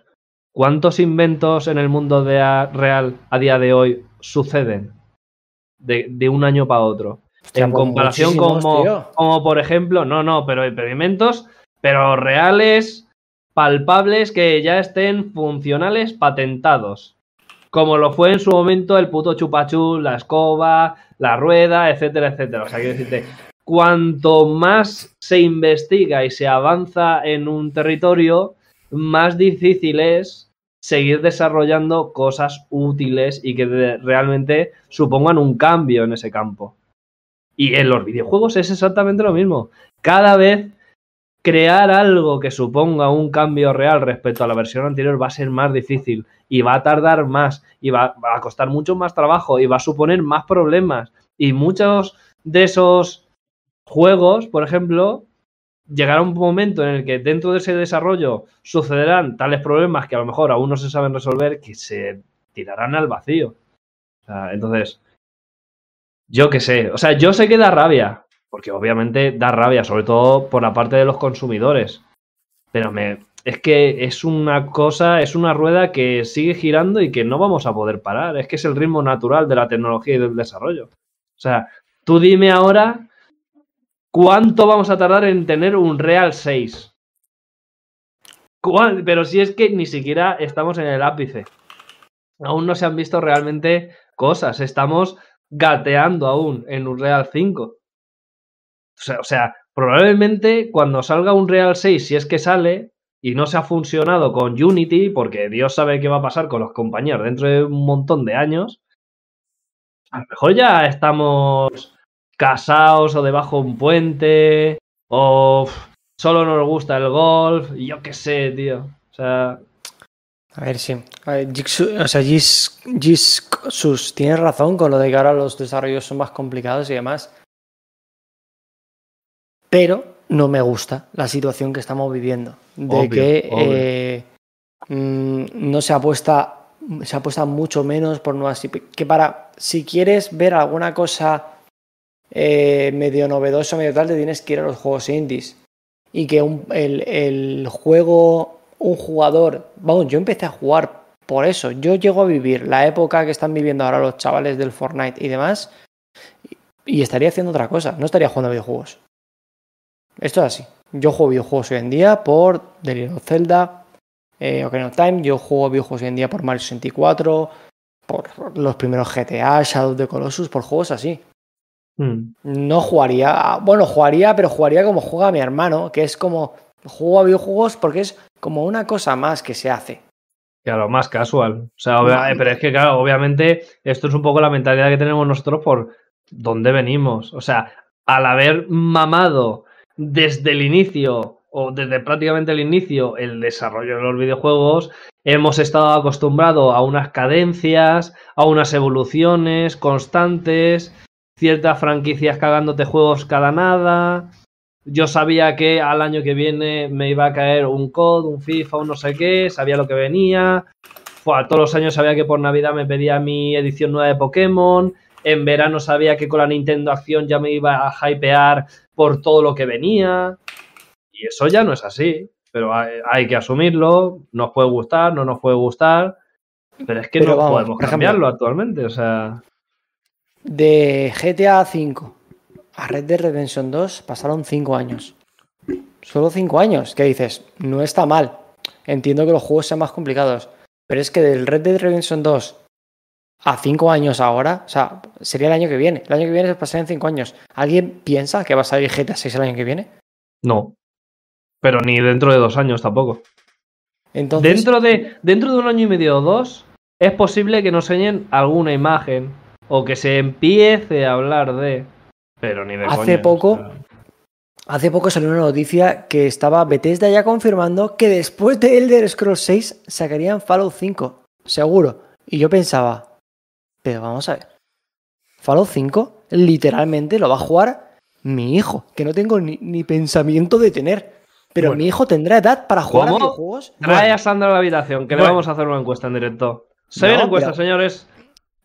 Pablo, pero hijo que... sí, dentro de dos años, hijo no. Hablan sus apuestas. Juan, hablan sus apuestas. Que, que no ha salido Starfield aún. Elder Scrolls seis puede salir perfectamente en dos mil veintiocho o dos mil veintinueve. Y Fallout eh, cinco para cuándo. Hot take, hot take. Starfield va a ser un fracaso de la hostia. Ya está. No creo, tío. Y digo por qué. Porque la tienen que liar muchísimo. Muchísimo. Fallout cuatro a mí es un juego que no me mata. No me mata. Y aún así, tú ves la comunidad que tiene detrás de gente modeando, de gente haciendo cosas. No va a dejar morir ese juego, y más con Starfield. Starfield, a poco que haga medio cuatro cosas bien, que yo creo que la parte de tener veintisiete mil planetas es una mierda, seguramente acabe siendo una mierda, a no ser que se inventen de repente algún tipo de narrativa emergente que sea la hostia, ya sabemos lo que va a ser. Pero yo creo que es el juego que quería hacer Todd Howard desde que tiene conocimiento, ¿sabes? Claro, pero el y, problema y... es que lo, lo que yo creo es que no va a llegar a tanto como lo fue en su momento, por ejemplo, Skyrim. O sea, ¿Es yo que es que Skyrim... cuanto, cuanto más veo los vídeos que han enseñado y tal, y más veo opiniones de la gente, todo el mundo dice lo mismo. Es como, posiblemente la historia esté bien, pero se ven cosas como muy clunky, tío. No sé, el, el, el, los disparos, las animaciones de los disparos, no sé qué. Hay cosas que se ven tan raras que una de dos, o te llega un mod y te las arregla, que mandaría cojones, o como juego base es posible que saque a muchos del gameplay al cabo de a unas ver. horas, ¿eh? Es que Skyrim no fue increíble cuando salió gráficamente. Y la gente se está olvidando muy rápido de que Skyrim fue el inicio de los vídeos de YouTube. De la mayoría de youtubers. Hombre, fue el nacimiento decir, del Rubius. Skyrim tiene... Eso Skyrim, y el G T A Online con Mancel. Skyrim, o sea... Skyrim tiene el nivel de ventas y el nivel de repercusión que ha tenido porque es el juego con el que empezó el Rubius, con el que empezó toda esta gente. Y al final no se está valorando a Skyrim como juego. Skyrim vende por el fenómeno social en el que se ha convertido, claro. Igual que G T A cinco no se está valorando como juego, claro. Sino como fenómeno social, de que te vienen los youtubers del turno, te montan una serie llamada Su Puta Madre Land, ¿vale? Y de repente tu, tu hijo, que no ha jugado nunca videojuegos, pero ve a estos, quiere comprarse G T A cinco. Pero si en vez de G T A cinco estuviesen jugando al puto parchís, ¿sabes? Habría crisis de, de tableros. Claro, pero al claro. fin y al cabo... Lo que se vende es eso. No se están valorando como juegos. Y yo no creo que... O sea, a mí Skyrim no me parece para nada un mal juego. Me parece una buena evolución, pero no para el nivel de repercusión que ha tenido. Y si se sigue vendiendo es porque Bethesda ha querido seguir vendiéndolo. Que a no, mí claro. me coges ahora mismo cualquier juego... Oblivion o cualquiera de estos podría haber tenido la misma repercusión, pero no la tuvo porque simplemente no existía un mecanismo... de visionado en el que todo el mundo pudiese conocer. Yo Oblivion lo conocí porque vi una captura en alguna hobby consolas y dije, hostia, qué guapa esta escena con un esqueleto. Y cuando me lo compré, fue de segunda mano de rebote, ¿sabes? Y mm. ya está. Y Skyrim ya lo compré a raíz de que a mí Oblivion me gustó mucho. Pero no, no era el fenómeno que es ahora, que ahora mismo cualquier cosa que la tocan... los que quieren tocarla se convierten en fenómenos estratosféricos. Y a mí eso es lo que me está jodiendo al final. Que tiran del chicle de juegos que, que no están hechos para tirar del chicle. Y a lo mejor la gente se está esperando que Starfield venda lo que quieren, lo que, lo que vende es Skyrim y demás, pero Starfield ni está en la posición, ni tiene el rollito nórdico, que no sé por qué al mundo le encanta todo lo nórdico. Tú te sacas una mierda nórdica y vende. Eso es así. Y al final cogió las cuatro o cinco cosas que más impacto han tenido o que más impacto tienen en la gente y ya está. Y habla la gente del motor. Yo creo que el juego va a estar muy bien, pero la gente se está esperando un Skyrim en el espacio y no es un Skyrim en el espacio. Claro, es que no lo Igual es, que no Fallout es. no es un Skyrim en el yermo. Eso es. Entonces, yo creo que va a ser un buen juego. Pero le van a caer críticas porque recordemos que Bethesda no ha sacado un juego bien, y con bien me refiero a pulido en su puta vida. Y no son bugs como los del como los del Cyberpunk, de vaya, es que se rompe, se rompen las paredes. No, no, son bugs de que se te rompe la puta partida. Sí, sí, a empezar, la mierda, ¿sabes? La partida corrupta y venga, G G, empieza otra vez. Y, y no entiendo a la gente que se queja del motor gráfico del Starfield. El motor gráfico del Starfield se puede ver mejor, se puede ver peor. Yo artísticamente no me meto, pero es un puto pedazo de motor gráfico mucho mejor que gran mayoría de los motores que hay por ahí. Dime tú un juego en el que coja al argoniano que me he cargado en el minuto cuatro de partida porque me estaba tocando los cojones, lo ponga dentro de una cesta... me vaya a jugar mi partida de trescientas veinticinco horas, vuelva y el puto argoniano esté donde yo lo había dejado. Eso no ocurre en ningún motor. No hay motores donde tú puedas coger cualquier cosa, moverla y tirarla. Red Dead Redemption dos, por ejemplo, a mí es un juego que me encanta, pero ninguna de las cosas que hay son cosas físicas que existen en el propio motor. En el Skyrim tú puedes, o Oblivion, tú puedes robar a la peña y se le ve como la ropa se le quita. Esos son cosas que la gente no está valorando y se quedan solamente en, ay, es que mira la sombra, es que mira, cállate, de hecho, tío. De hecho, es importante recalcar esto que acabas de decir porque, por ejemplo, juegos como el Elden Ring, para no poner en peligro al propio juego y sobrecargarlo con las acciones del jugador, acaba reiniciando la partida y reseteándola en cada gracia para que puedan avanzar las tramas secundarias y tal sin sobrecargar la partida y que, por solape de distintas tramas, sin haber reseteado el mundo, Eh, haya glitches y demás y que pueda el jugador explotearlo en plan. Además, Jixus, han actualizado el motor, o sea, te lo han llamado Creation Engine dos porque les ha salido los cojones, que podrían claro. haberlo llamado Unreal Engine ocho, y si lo hubiesen llamado de otra forma la gente no estaría, pero yo no entiendo las críticas al motor cuando han hecho, o sea, han cogido el motor que tenían y lo han rehecho, obviamente recogiendo parte de lo que ya tenían, porque no eres gilipollas, me refiero, yo voy a hacer una paella y no me invento la receta, cojo lo que me pasó Juan, ¿cómo que no? Puedo añadir, no tío, pero tú siempre coges de lo que ya tienes e intentas mejorar a partir de ahí, y Bethesda siempre ha intentado mejorar su motor gráfico. Al fin y al cabo, cuando se habla de Infinity Ward con el Call of Duty último, han cambiado el motor, que no, cogieron el motor que ya tenían y lo rehicieron de nuevo, y con Starfield está pasando eso. Dime tú, ¿en qué Fallout puedes entrar tú en una casa y no comerte una pantalla de carga? No hemos visto pantallas de carga ni formas. Aquí entras, sales de la nave. Sin... La única pantalla de carga que parece que hay es a la hora de entrar y salir de los planetas a la parte del espacio. Ya está. Mm. El resto parece que va a ser todo continuo. Al fin, a mí me parece un cambio increíble. Y yo no sé por qué la gente se está metiendo con el motor cuando, si te pones a ver y buscar entrevistas de desarrollo de la peña que ha estado trabajando, hay una cantidad de cambios increíble, increíble. Mm. Y lo han llamado Creation Engine dos porque les molaba el nombre, yo que sé, porque es su motor. Pero al fin y al cabo, yo creo que de motores de lo que menos nos podremos quejar. Y de nuevo, pocos desarrolladores hay que construyan mundos como esta gente. Realmente eso, eso es, es indiscutible.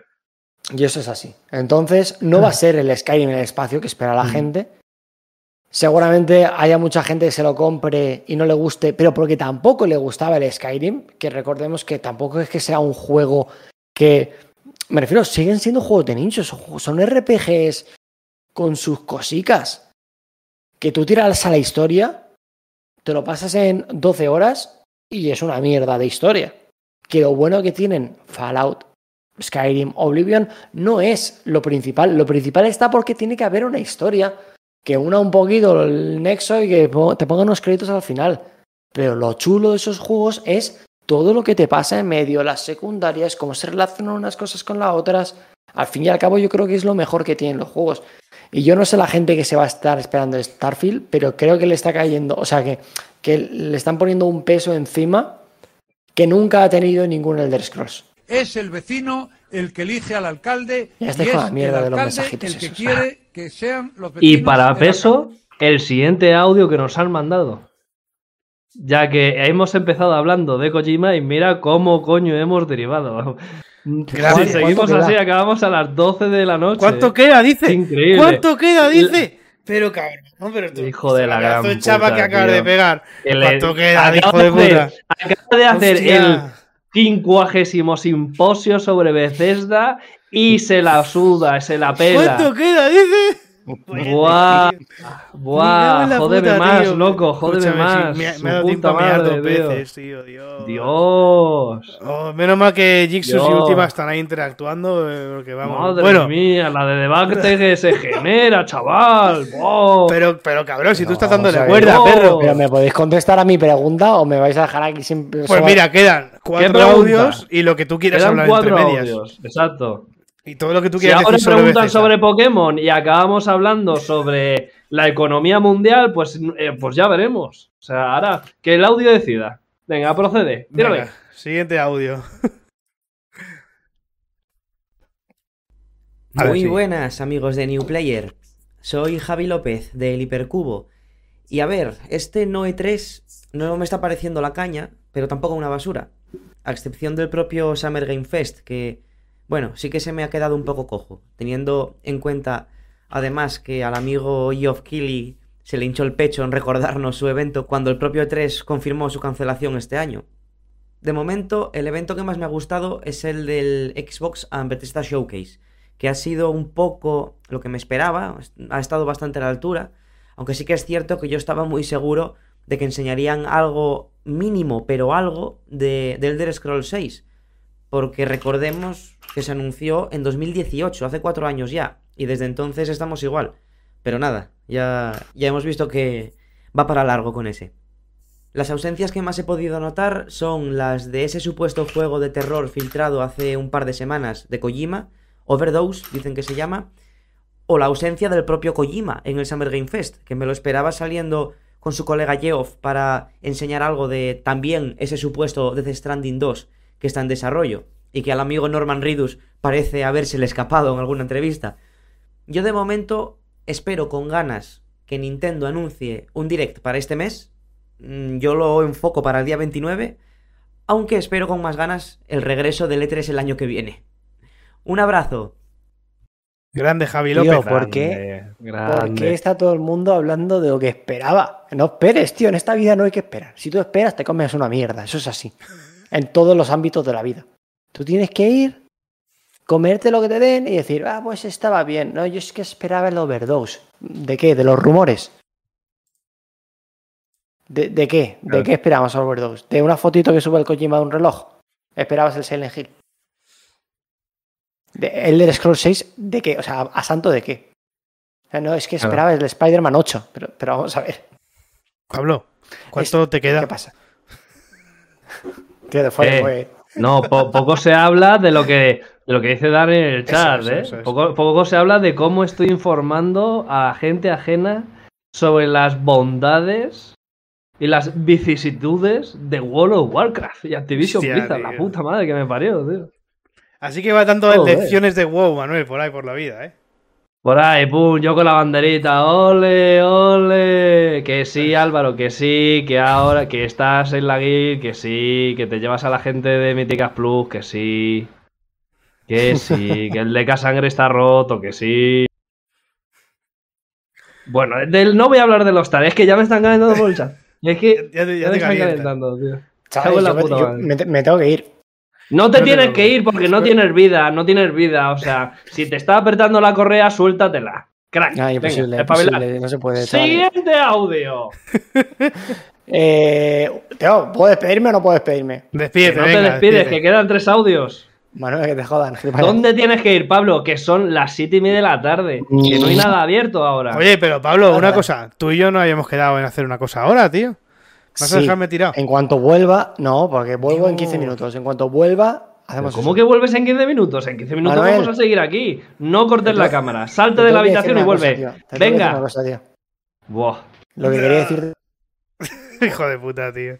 Hijo de puta. Bueno, ahora, continuamos. Bueno, menos mal que no se han descuadrado las cámaras mucho, va. No, continuamos, continuamos, venga. No está, está perfecto. Eh, audio de Juan de un café. Pero, un, un momento, un momento, Juan. sí, sí, sí, sí. Vamos a respirar. Qué tranquilidad, ¿eh? De pronto ha llegado el Jardín Cena New Player Podcast. Ahora es cuando se viene ah. la... Sí, sí, sí, ahora es cuando se viene la calma... Ahora es cuando se viene el after, ya tenemos los oídos trallados de los bajos, Uf. ahora ya nos sentamos en un sofacito, pum pum, chileo. Liter literalmente tengo el, el audio al mínimo, o sea, si le bajo uno más no, te no os oigo. Voy a subirlo un poco porque es que estaba hasta la polla, tío. Estaba hasta la polla, tío. Bueno, dale, dale. Continuamos con el audio de Un Café con Nintendo. Ojo. Sí, sí.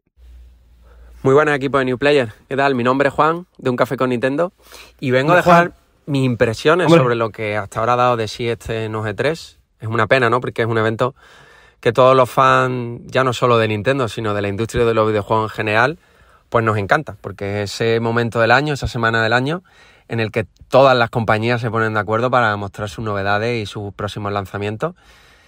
Y bueno, después de unos años de altibajos con el tema de la pandemia y todavía este tres pues no ha terminado de consolidarse en su regreso.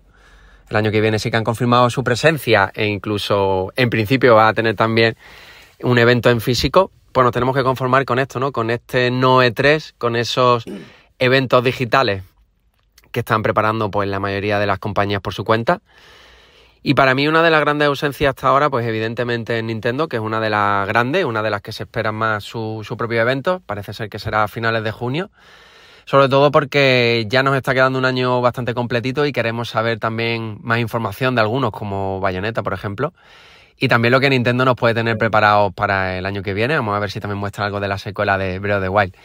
Otro de los grandes ausentes, que ya se lleva ausentando algún tiempo que otro, de hecho el año pasado no tuvo presencia, es Sony, que tuvo su propio State of Play, pero creo que Sony tiene un peso muy muy importante también dentro de la industria. Y es una pena, ¿no?, que en los últimos tiempos haya decidido un poco alejarse de este evento, que bueno, pues yo creo que para todos es un evento muy importante. Y después, para mí, la sorpresa o el gran ganador o los grandes ganadores de este año son los indies. Los indies. Yo creo que estos estudios independientes están demostrando que hay, que hay innovación, que hay ideas, que hay creatividad, que hay originalidad y que están justamente creando lo que los estudios o las compañías triple A no son capaces de hacer. Y están devolviendo un poco la ilusión a los jugadores porque son los únicos que ya no solo de forma visual, sino a nivel jugable y a muchos otros niveles están demostrando que todavía hay esperanza y que todavía se pueden hacer juegos muy originales, muy chulos, que sigan proponiendo pues nuevas mecánicas y nuevas formas de, de jugar. Así que nada, equipo, hasta aquí mi aportación y un saludo a todos los integrantes de New Player y a todos los podcast compañeros. Venga, un abrazo, chicos, hasta la próxima. Grande, Juan, sí, que... grande. Grande, Juan, grande. Bueno, básicamente... Eh, uf, ha, tocado sí. mu- ha tocado muchas cosas, ¿no? Sí, pero yo quería recalcar el tema del, del Nintendo Direct. ¿Qué ha pasado con el ¿Mm? Nintendo Direct? Que, que, es, que no hemos pasado? hablado de esto. Pues eh, básicamente, de momento, no se ha anunciado ningún Nintendo Direct, aunque todavía queda mes, pero sí que se ha hecho un Nintendo Direct centrado en Xenoblade Chronicles eh, tres. tres, que está, correcto. Que está, que está muy feo eso. O sea, como este sea el, el E tres de, de Nintendo, eh, escúchame, bueno. espero que no, espero que no. Bueno, eh, cada día eh, más cerca de, de mi sticker, para todos los usuarios que estáis ahora mismo en el, en el chat, bueno, pues cuando tengáis puntos hay uno que es el de Warden Tweet, que como yo bien vaticiné, dentro de cinco años Nintendo va a estar... A ver, en su momento dije desaparecida, pero va a estar... En horas bajas. Guarden Twitch, guarden Twitch, por favor. Realmente ya está. Guarden Twitch. Guarden Twitch, con la, con la misma camiseta, ¿eh? Con la, la misma posición, no cambio nada. Bo, bo, bo, no cambia, bo. no cambia, ¿eh? Escuchamos eh, no sé, ahora. Bueno, escuchamos a Juanma bueno, reseteando. Mira, ah, espera, de... espera, espera, espera, antes de ponerlo. Cosas importantes, aparte de lo del Nintendo Direct que ha dicho, que efectivamente es, como siempre, los japoneses. Eh, haciendo japonesadas, van a su puta bola y tal. Y, y otra cosa... Es que... Varias cosas. Sony. Sony, eh, obviamente, ha estado más ausente porque creo que ahora mismo eh, lo que más tiene que pelear Sony es por no quedarse atrás. Entonces, creo que todos sus esfuerzos ahora mismo están centrándose en... igualar las cosas que está ofreciendo Microsoft por ser actualmente su mayor competidor, intentar arreglarse internamente, rollo, a ver, tenemos esta selección de productos, parece ser que esto ya no triunfa, ta, ta, tal. Entonces creo que eso, que ellos están ahora más en plan organizativo, intentando buscar realmente el rumbo que quieren seguir de aquí a unos años vista. Entonces, por eso creo que han estado un poco más ausentes eh, este verano en estas conferencias, pero bueno. Y luego, de lo último que he hablado, es muy importante el papel de los indies, ya que, como, como ya hemos visto, las grandes compañías, sobre todo los triple A, pues al final tienen una serie de inversores detrás, tienen una serie de gente que satisfacer, saben por norma general cuáles son las fórmulas, sobre todo si ya tienen unas franquicias que... tienen más de una entrega, entonces bueno, Eh, acaban tirando de lo segundo, o sea, de lo seguro, y pocas veces se tiran a innovar, cosa que sí que se pueden permitir los indies por eso, porque pueden probar eh, modos de contar historia nuevos, eh, gráficos nuevos, formas de aproximarse al usuario nuevas, de cara a interfaz, de cara a todo, cosas que esas grandes compañías no se pueden, no se pueden permitir actualmente. Yo creo que por eso Devolver está gustando tanto desde hace unos años, ya que se está encargando de distribuir un montón de juegos que son suficientemente interesantes y tienen la suficiente calidad y además apuestan por cosas innovadoras. Entonces, yo creo que ya lo hemos ido viendo estos años y lo vamos a seguir viendo mucho más. Eh, los indies van a acabar siendo, si ya no son algunos, igual o más importantes que algunos triple A, porque al final los triple A van a acabar aburriendo. Las la sagas de siempre, pues, ¿qué está pasando? Que la gente está acabando hasta la polla del C O D, de tal, y los triple A van a ser, al final, carne de nicho. Todos esos jugadores que se han tragado esa saga durante todas sus ediciones van a ser los que van a acabar jugando, igual que pasa un poco con todos los jugadores de Pokémon, que al final, ¿qué? Nos vamos a comprar el, el Escarlata y el Violeta porque es Pokémon, pero realmente no creo que aporte mucho de cara a la industria y a innovar y tal. Entonces, bueno, veremos. No. Lo que seguro que sí que aporta es nuestro siguiente audio. Adelante, Juan. Escuchamos a Juanma de Reseteando. Hola, ¿qué tal? Soy Juanma de Reseteando Hola. Podcast y os mando un saludito de parte de todo el equipo. Y tema muy interesante, la verdad, el que, el que habéis puesto, el tema de este E tres, NoE tres, del Summer Game Fest y demás eventos que está habiendo. Además era un poco una prueba de fuego, ¿no? Para todos esos jugadores que esperamos año tras año L tres, vamos, como, como un evento, como una fecha señalada en el calendario. A ver qué nos parecía, ¿no? Esta vez que, que no era del todo E tres, aunque ha sido un pseudo E tres, ¿no? Lo vamos a llamar. Pues bien, a mí personalmente me ha gustado. Eh, en general me ha gustado. La conferencia de Microsoft creo que ha sido muy potente, con cosas tan tochas como Starfield, que mucha gente, bueno, va... va a gozar el día que salga. Esperemos que lo, que lo que mostraron al menos tenía muy buena pinta, esperemos que salga muy bien ese juego. Y por otro lado, una de las que más me gustó a mí, que quizá no es, no lo sé, pero quizá no es la opinión más popular, fue la de Capcom, ¿no? Con cosas como ese eh, remake, ¿no? De Resident Evil cuatro, y sí que es cierto que pudimos ver poquito, pero bueno, ya pudimos ver algo. Y también ese contenido tan jugoso para Resident Evil seis, ¿eh? Muy interesante.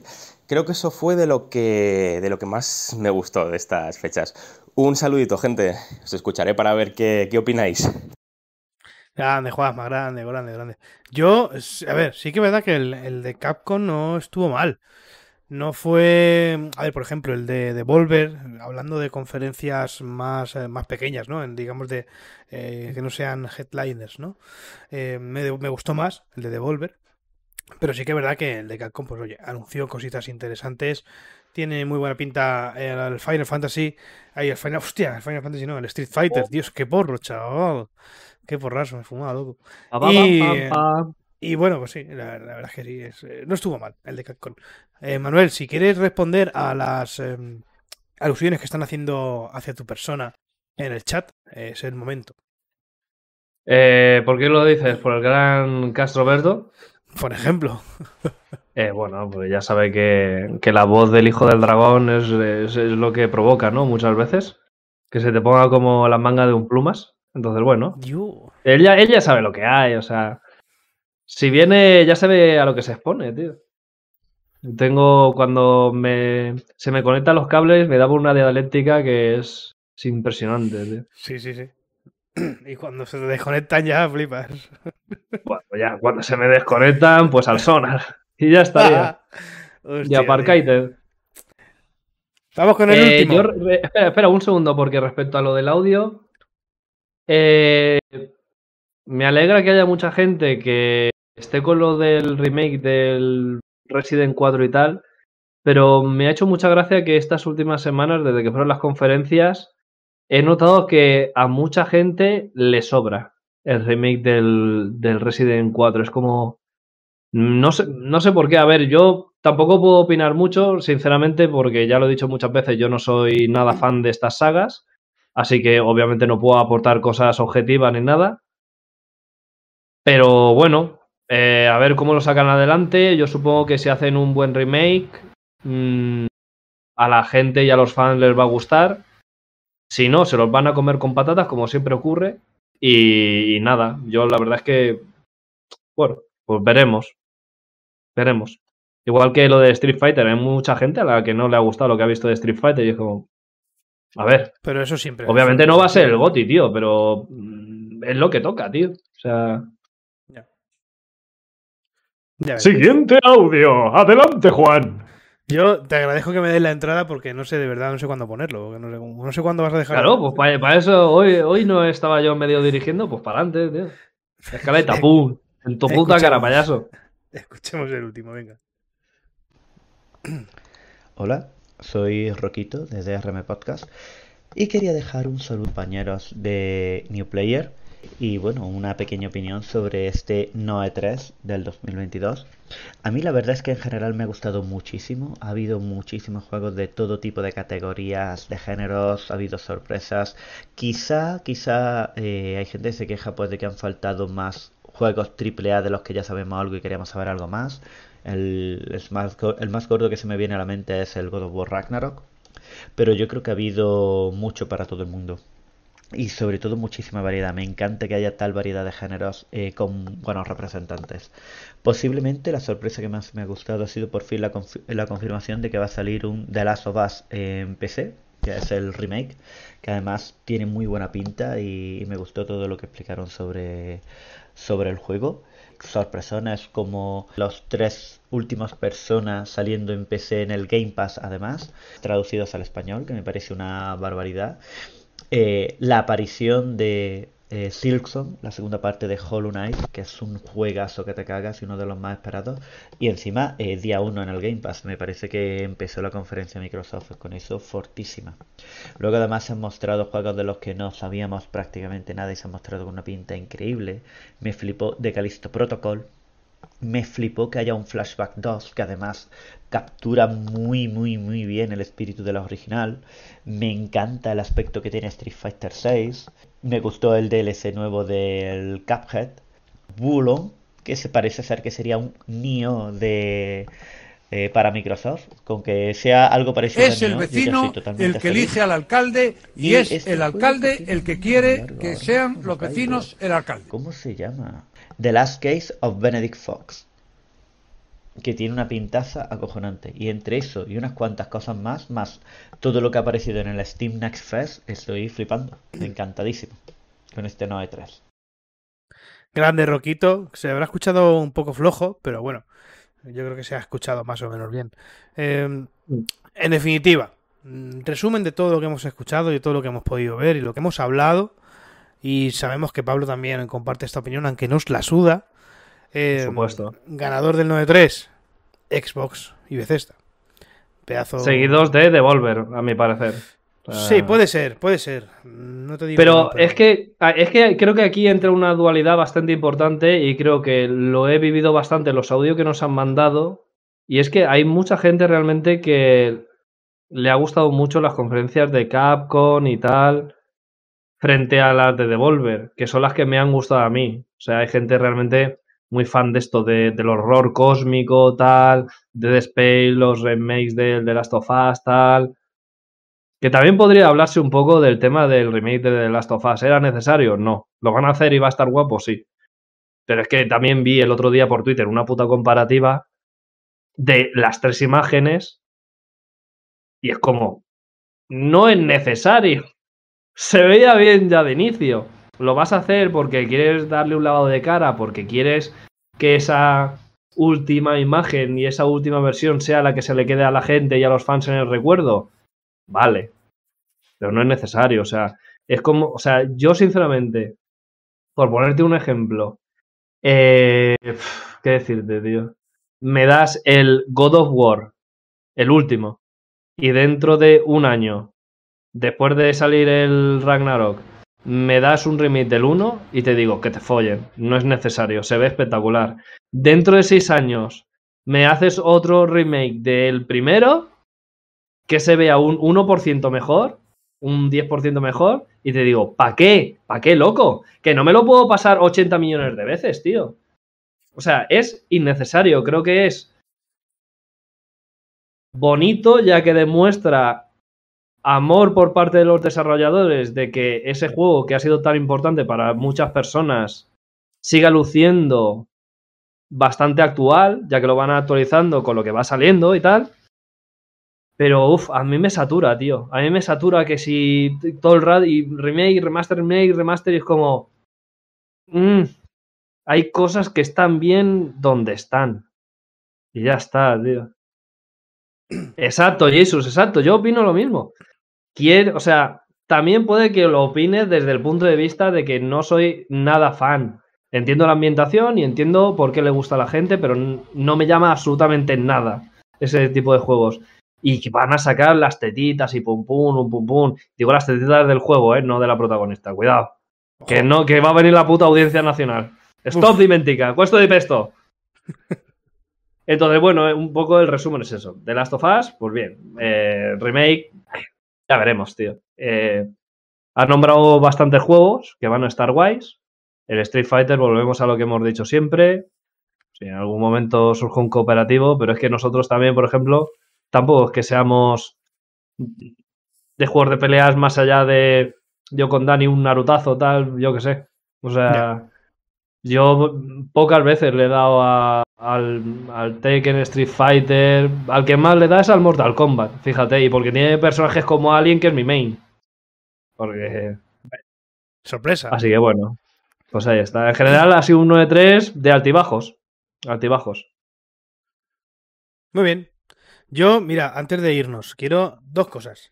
La primera, a todos los que estáis en el chat, voy a poner un tweet mencionando a Pablo y quiero que todos respondáis a ese tweet, ¿vale? Voy a pasar el, el, el link. Que, eh, vale, paso el link de tweet y quiero que todos los que estáis en el chat respondáis. El Chapas. Al igual van a responder, chaval. El Chapas. El Chapas. Solamente eso, ¿ok? A ver cómo comparto aquí esto, tío. A ver, el Chapas, pero es que yo al principio del podcast... Aquí, aquí. Que pum, el Chapa, iba como yo cuadrando el ritmo. También ha sido una chapa de Activision Blizzard, no, no, no, World of no, Warcraft, no, no. Que flipas. No, o sea, no, no, no. Para todos los Lo que digo... estén en el chat fans de World of Warcraft, por favor, el primer tramo. El primer tramo... Oh, oh my god. Lo digo porque el hijo puta se ha pegado la chapa, de, la chapa del siglo y dice, ¿cuánto queda? Así que nada, gente, el tweet. Ah, o sea, espera, espera, que el tweet es simplemente arroba Pablo. Claro, claro, claro. Le, y le, le ponéis el Chapas. El Chapas. Que flipe, que flipe en su casa. Que flipe cuando vea todas las menciones. Sí, sí, sí. sí. El Chapas. El Chapas. Pum, está, ya está. En minúsculas, todo minúsculas, tío. Ah, vale. No, yo lo he puesto como hay que escribirlo, bueno, de mayúsculas y minúsculas. Para cerrar, Manuel, te, te he, he abierto el baúl de los recuerdos y he recuperado una mecánica Uf. que tenemos en el podcast. ¿Y qué te parece si te digo? ¿Qué te parece si Ajá. te digo que vamos a hacer? A ver si lo puedo poner. A ver. El Wordle. El Wordle, tío. ¿Qué te parece? Oh, no se ha ido a la primera, tío. Dios, sí, sí, cómo sí, me sí, lo sí, voy sí. a follar el Wordle, tío. Vamos a ver. Póngale, póngale eh... chapas al Pablo y hacemos el Wordle, gente. Oh. Venga. Joder, el Wordle. Buah, el llevo Wordle. sin hacerlo desde que lo hicimos en el podcast la última sí, vez. Sí, aireo. También. La primera, aireo, la primera. Sí, aireo, sí, que seguro, ¿no? Es que aireo, aireo. es masterclass Joder. de palabras que hay que poner, o sea... Aireo. Acuer- acuérdate que yo lo veo con delay, ¿eh? Porque yo lo estoy viendo en el streaming. Vale, no te preocupes. Aireo. Eh, está la A, la I y la R, pero no están en esa posición. Uf, eh... Hmm. O sea, podemos probar con Rai, con Rai, o con Ra, eh... con Rabia, por ejemplo. Podemos probar con Rabia, si quieres. Rabia me gusta. Rabia me rabia. gusta, ponla. Rabia. Oh. Uf. La R no está ahí, pero la A, la primera vale. A, la segunda A. La R va al final, o sea que es ir.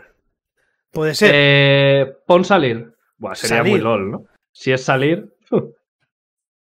Salir. Beber. El rollo de siempre. Salir. Salir, tío. Increíble. Pues es que, o sea, Uf. por favor, estáis hablando con el hijo del dragón, la mente galaxia, eh, el fundado del universo. O sea, estas gafas me dan poder. O sea, es como el casco de Magneto. O sea, si me las quito, ¡pum! Explota el podcast, explota Twitch. Es que no se puede contener mi cerebro. Cuando me pongo, flipas. Está, vamos. O sea, no tiene ningún sentido. No tiene ningún tipo de sentido, vaya. Nada, nada. Te has sacado la polla, tío. Vale, y por último, para cerrar el episodio, la pregunta que te quiero hacer. A ver. Eh, ¿Qué nombre le pongo a este puto programa, tío? O sea... Buah, es que es Season dos, ¿eh? Episode treinta y tres... Yo... ¿Qué, qué le pongo, Yo tío? en el guión puse Monje de Verano, porque iba a ser algo ligero, tal, un poquito de cual, que si los orcos, que si eh, World of Warcraft, que si tal. Pero es que tenemos el problema de que prácticamente un tercio se ha visto ocupado por la velada. Entonces, ¿qué nombre le ponemos a este podcast? A ver, ¿alguien del chat tiene alguna idea interesante? O, o tenéis la mano metida en el puto culo. Porque es probable que tengáis la mano metida en el culo. Entonces, a ver, sacar la mano eh, y a ver. Si alguien ha estado todo el podcast y tal y tiene alguna puta idea, pues que lo diga, ¿ves? Efectivamente. Me pillaste, la mano en el culo me pillaste, nos dice el Gix. Eh, Por cierto, a ver, por ¿quieres? ¿eh? Exactamente. Eh, ¿Cómo de largo quieres que sea el título? ¿Quieres que sea corto? ¿Quieres que sea largo? Quiero que, quiero que tenga punch. Claro. Ya está. O sea, el, el, el de Monje de Verano me parecía bien, pero, pero bueno. No sé. Eh... Manda, tú mandas. Es que lo que tú digas lo voy a poner, tío. Uf, una, una velada de wow. Me gusta lo que ha dicho Dani, ¿eh? Pero, pero a, a lo mejor hay que darle la vuelta. O sea, como base sirve.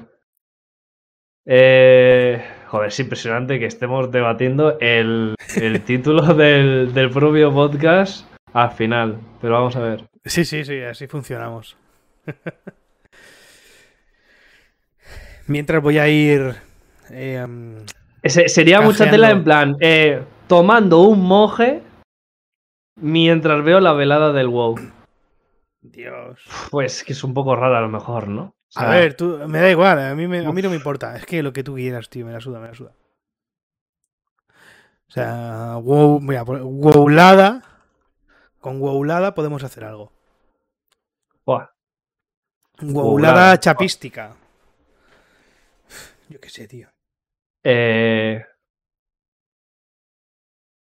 Yo, yo creo que va a ser mejor algo conciso, en plan, full palabras sueltas. Rollo, haces... Vale. Eh, yo qué sé. Es que claro, como también hemos hablado de Bobby Kotick, podemos decir ¿quiere, ¿Quieres que salga lo del moje en el título o no? Lo que tú quieras, lo que tú quieras. Tienes total libertad. Vale. Velada dragon. Una velada. Una velada. Coma. Goblins. Coma. Dragones. Y orcos. Vale. Y Goblin, y... tenemos a Bobby Kotick y el problema de Activision que hemos comentado al inicio. Tenemos los dragones con lo del tema de World of Warcraft. Tenemos los orcos con el tema de WoW y además luego lo que hemos comentado de los orcos del Señor de los Anillos. Y hace un cómputo un poquito de fantasía de todo lo que hemos hablado. Vale. No lo he, sé, he, añadido, he añadido una cosa. El título del programa va a ser Una velada, goblins, dragones, orcos y chapas. Me gusta. Vale. Perfecto, tío. Perfecto. Parece... Y al que no le guste, dos cosas tiene. Parece el nombre de una de un programa de La que se avecina, tío. No, lo mejor es que va a salir el título y la gente se va a pensar que estamos jugando una sesión de rol de Dragones y Mazmorras. Y se va a topar alguna sorpresa que flipas. O sea, es un título trampantojo, ¿no? Como podríamos sí, decir. Sí, sí, ¿A sí. veces? Sí, sí, sí, puede ser. Pues. Pues hasta aquí. Pero bueno, no estaba mal. Hasta, hasta aquí el aquí programa. De hoy. El, el programa treinta y tres de la segunda temporada. Hoy dirigido y guionizado por el grande de Manuel. ¿Qué, oh, ¿qué sientes? Oh. ¿Qué, ¿Qué has sentido? Bueno, un poco de presión porque sinceramente no había mucha historia. Yo las noticias que he metido era porque, por suerte, en mi feed de Twitter y, y de podcast que sigo, streamings que sigo, se han ido comentando cosas de estas y he dicho, vale, creo que es relevante. He aprovechado, obviamente, para meter la mitad del guión de cosas de Activision y de World of Warcraft, ya que estaba tan candente esta semana. Y, y ya está. Me ha gustado el tema de nuestro querido Carrasco de la Velada porque, joder, es un tema que está muy cercano y que, y que no ha estado mal tocar. Yo supongo que a la gente le interesará más o menos. Sí, pero, sí, sí. Pero ahí está, es un tema que está. O sea, es inevitable que el sábado va a estar bastantes cientos de miles de personas siguiéndolo. Entonces, bueno. Llegarán al millón, yo, yo creo que, que sí sé. Llegan, ¿eh? Importante lo de Jigsaw, lo que ha dicho de, de Lost Ark con el tema de Smilegate de Amazon, pero creo que ya se puede dejar para otro, para otro podcast. Porque, apúntalo para la bueno, semana que viene y lo Lost Ark va bien, pero se ha ido a otro costar. Y si no, ya lo trataré yo cuando streame Lost Ark. Que se viene. Joder, es como el, el nuevo M M D. Se viene sí, streaming de Lost Ark. Sí, sí. Guarden tweet. Es que, es es que tweet. Una mierda. Cada vez tengo ideas diferentes. Ahora, el, el otro día pensé en hacer una miniserie en streaming haciéndome todos los putos tokens de isla en el Lost Ark porque si no, no me los voy a sacar en la vida. Y así aprovecho. Y además es contenido para el canal porque conectar para hacer las caos. No conecto para hacer las caos, o sea... Estar borracho, te dicen. A ver, es que son más de noventa islas, ¿eh? Y tengo solo treinta y pico tokens. Y habría algunas que, bueno... Pero bueno, eso será tema para otro podcast. Hasta aquí el episodio número treinta y tres de la segunda temporada de New Player Podcast. Un mojecito bien veraniego. Espero que no repita la cebolla de Pablo. Un saludo, señores. Adiós, chao, gente. Chao, chao, chao, chao. Besos en el siempre sucio, tal, no sé qué. Chao, chao. Po, po, po, po, po, po, po, po, po, po, po, po. Pum, pum, pum, pum, pum. A ver, ¿cuándo?